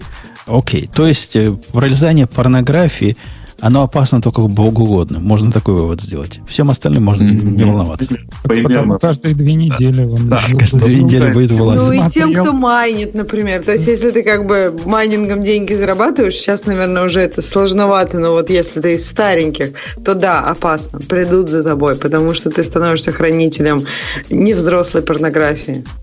Окей, okay, следующая да, тема. На что у нас? Самоездящая повозка Uber сбила пешехода. Ну, в общем, там темная история на самом деле. И кажется, что повозка ничего не могла сделать в любом случае. Вот. Повезло. Ну да. Uber не повезло, потому что это привело к какой-то остановке их программы. Вот, а все остальные как все хорошо. А, слушайте, а кажется все, потому что дальше пошли какие-то очень странные темы. Умпутун, ты слушаешь музыку во время программирования? Э, у меня телевизор включен иногда часто во время программирования. Нет, там не подходит. Ксюша, а ты? Но он у меня близко Но стоит, прямо слева стоит, прямо громко. Искала такую музыку, чтобы не отвлекала, и я скажу страшное, мне нравится слушать классику иногда. Ну, то есть, если действительно нужно так, какую-то музыку, которая страшно. не будет отвлекать... Чего? Это не модно, не молодежно слушаешь такую, что тебе прямо стыдно в этом признаться. Полет Валькирии. Ну, просто не знаю, мне кажется, что я вот там почитала в комментариях, там вот, я слушаю там что-то... Электронику, без я слушаю... Голоса, а, я слушаю... Ambient там это, или еще что-то. А я по старинке, не какой-то модную электронную, а я просто слушаю классику. То есть Вивальди, Бах, Моцарт. Иногда нормально. Оно не отвлекает, но в то же время создает какой-то... Ну, если, например, наушники без шумоподавления или просто как бы ну, не хочется сидеть там. Ну, в общем, бывают ситуации, когда вокруг шумно, например, а ты хочешь сосредоточиться, музыка такая может помочь. Мне помогает. Окей. Окей. Э, да, тут хорошо, что какой офисный шум, если ему потом работает дома, все работают дома, но тем не менее от, шум, от шума надо. А, ну, типа, все, наверное, да? Давайте. Давайте. Ну, раз вы так настаиваете, давайте. Давайте. Э, был выпуск был 590 состав был полный, хотя разошелся в конце, расползся по норкам. Digital Ocean был с нами, и, наверное, будет в следующий раз. Выпуск все еще... О, я уже задумался. 24 плюс 7. Сколько будет? Сколько дней в этом месяце? Есть шанс, есть шанс. Есть Нет, шанс. не гиговский. Не, гиг, не, не попали еще. Угу. Так что не услышите в следующий раз, почему он Путун против очередей в определенных ситуациях. Digital Ocean. Все, пока, до следующей недели. Пока. Это шоу создано при поддержке Digital Ocean. Digital Ocean – провайдер доступного облачного хостинга. Всего за 55 секунд и 5 долларов в месяц вы можете создать свой облачный сервер в одном из дата-центров, расположенных в Нью-Йорке, Сан-Франциско, Амстердаме и Сингапуре, и управлять им с помощью простой, интуитивно понятной панели управления или воспользоваться мощным мощным API. Начните прямо сейчас. Введите промокод RadioDefist при регистрации и получите 10 долларов бонуса на аккаунт.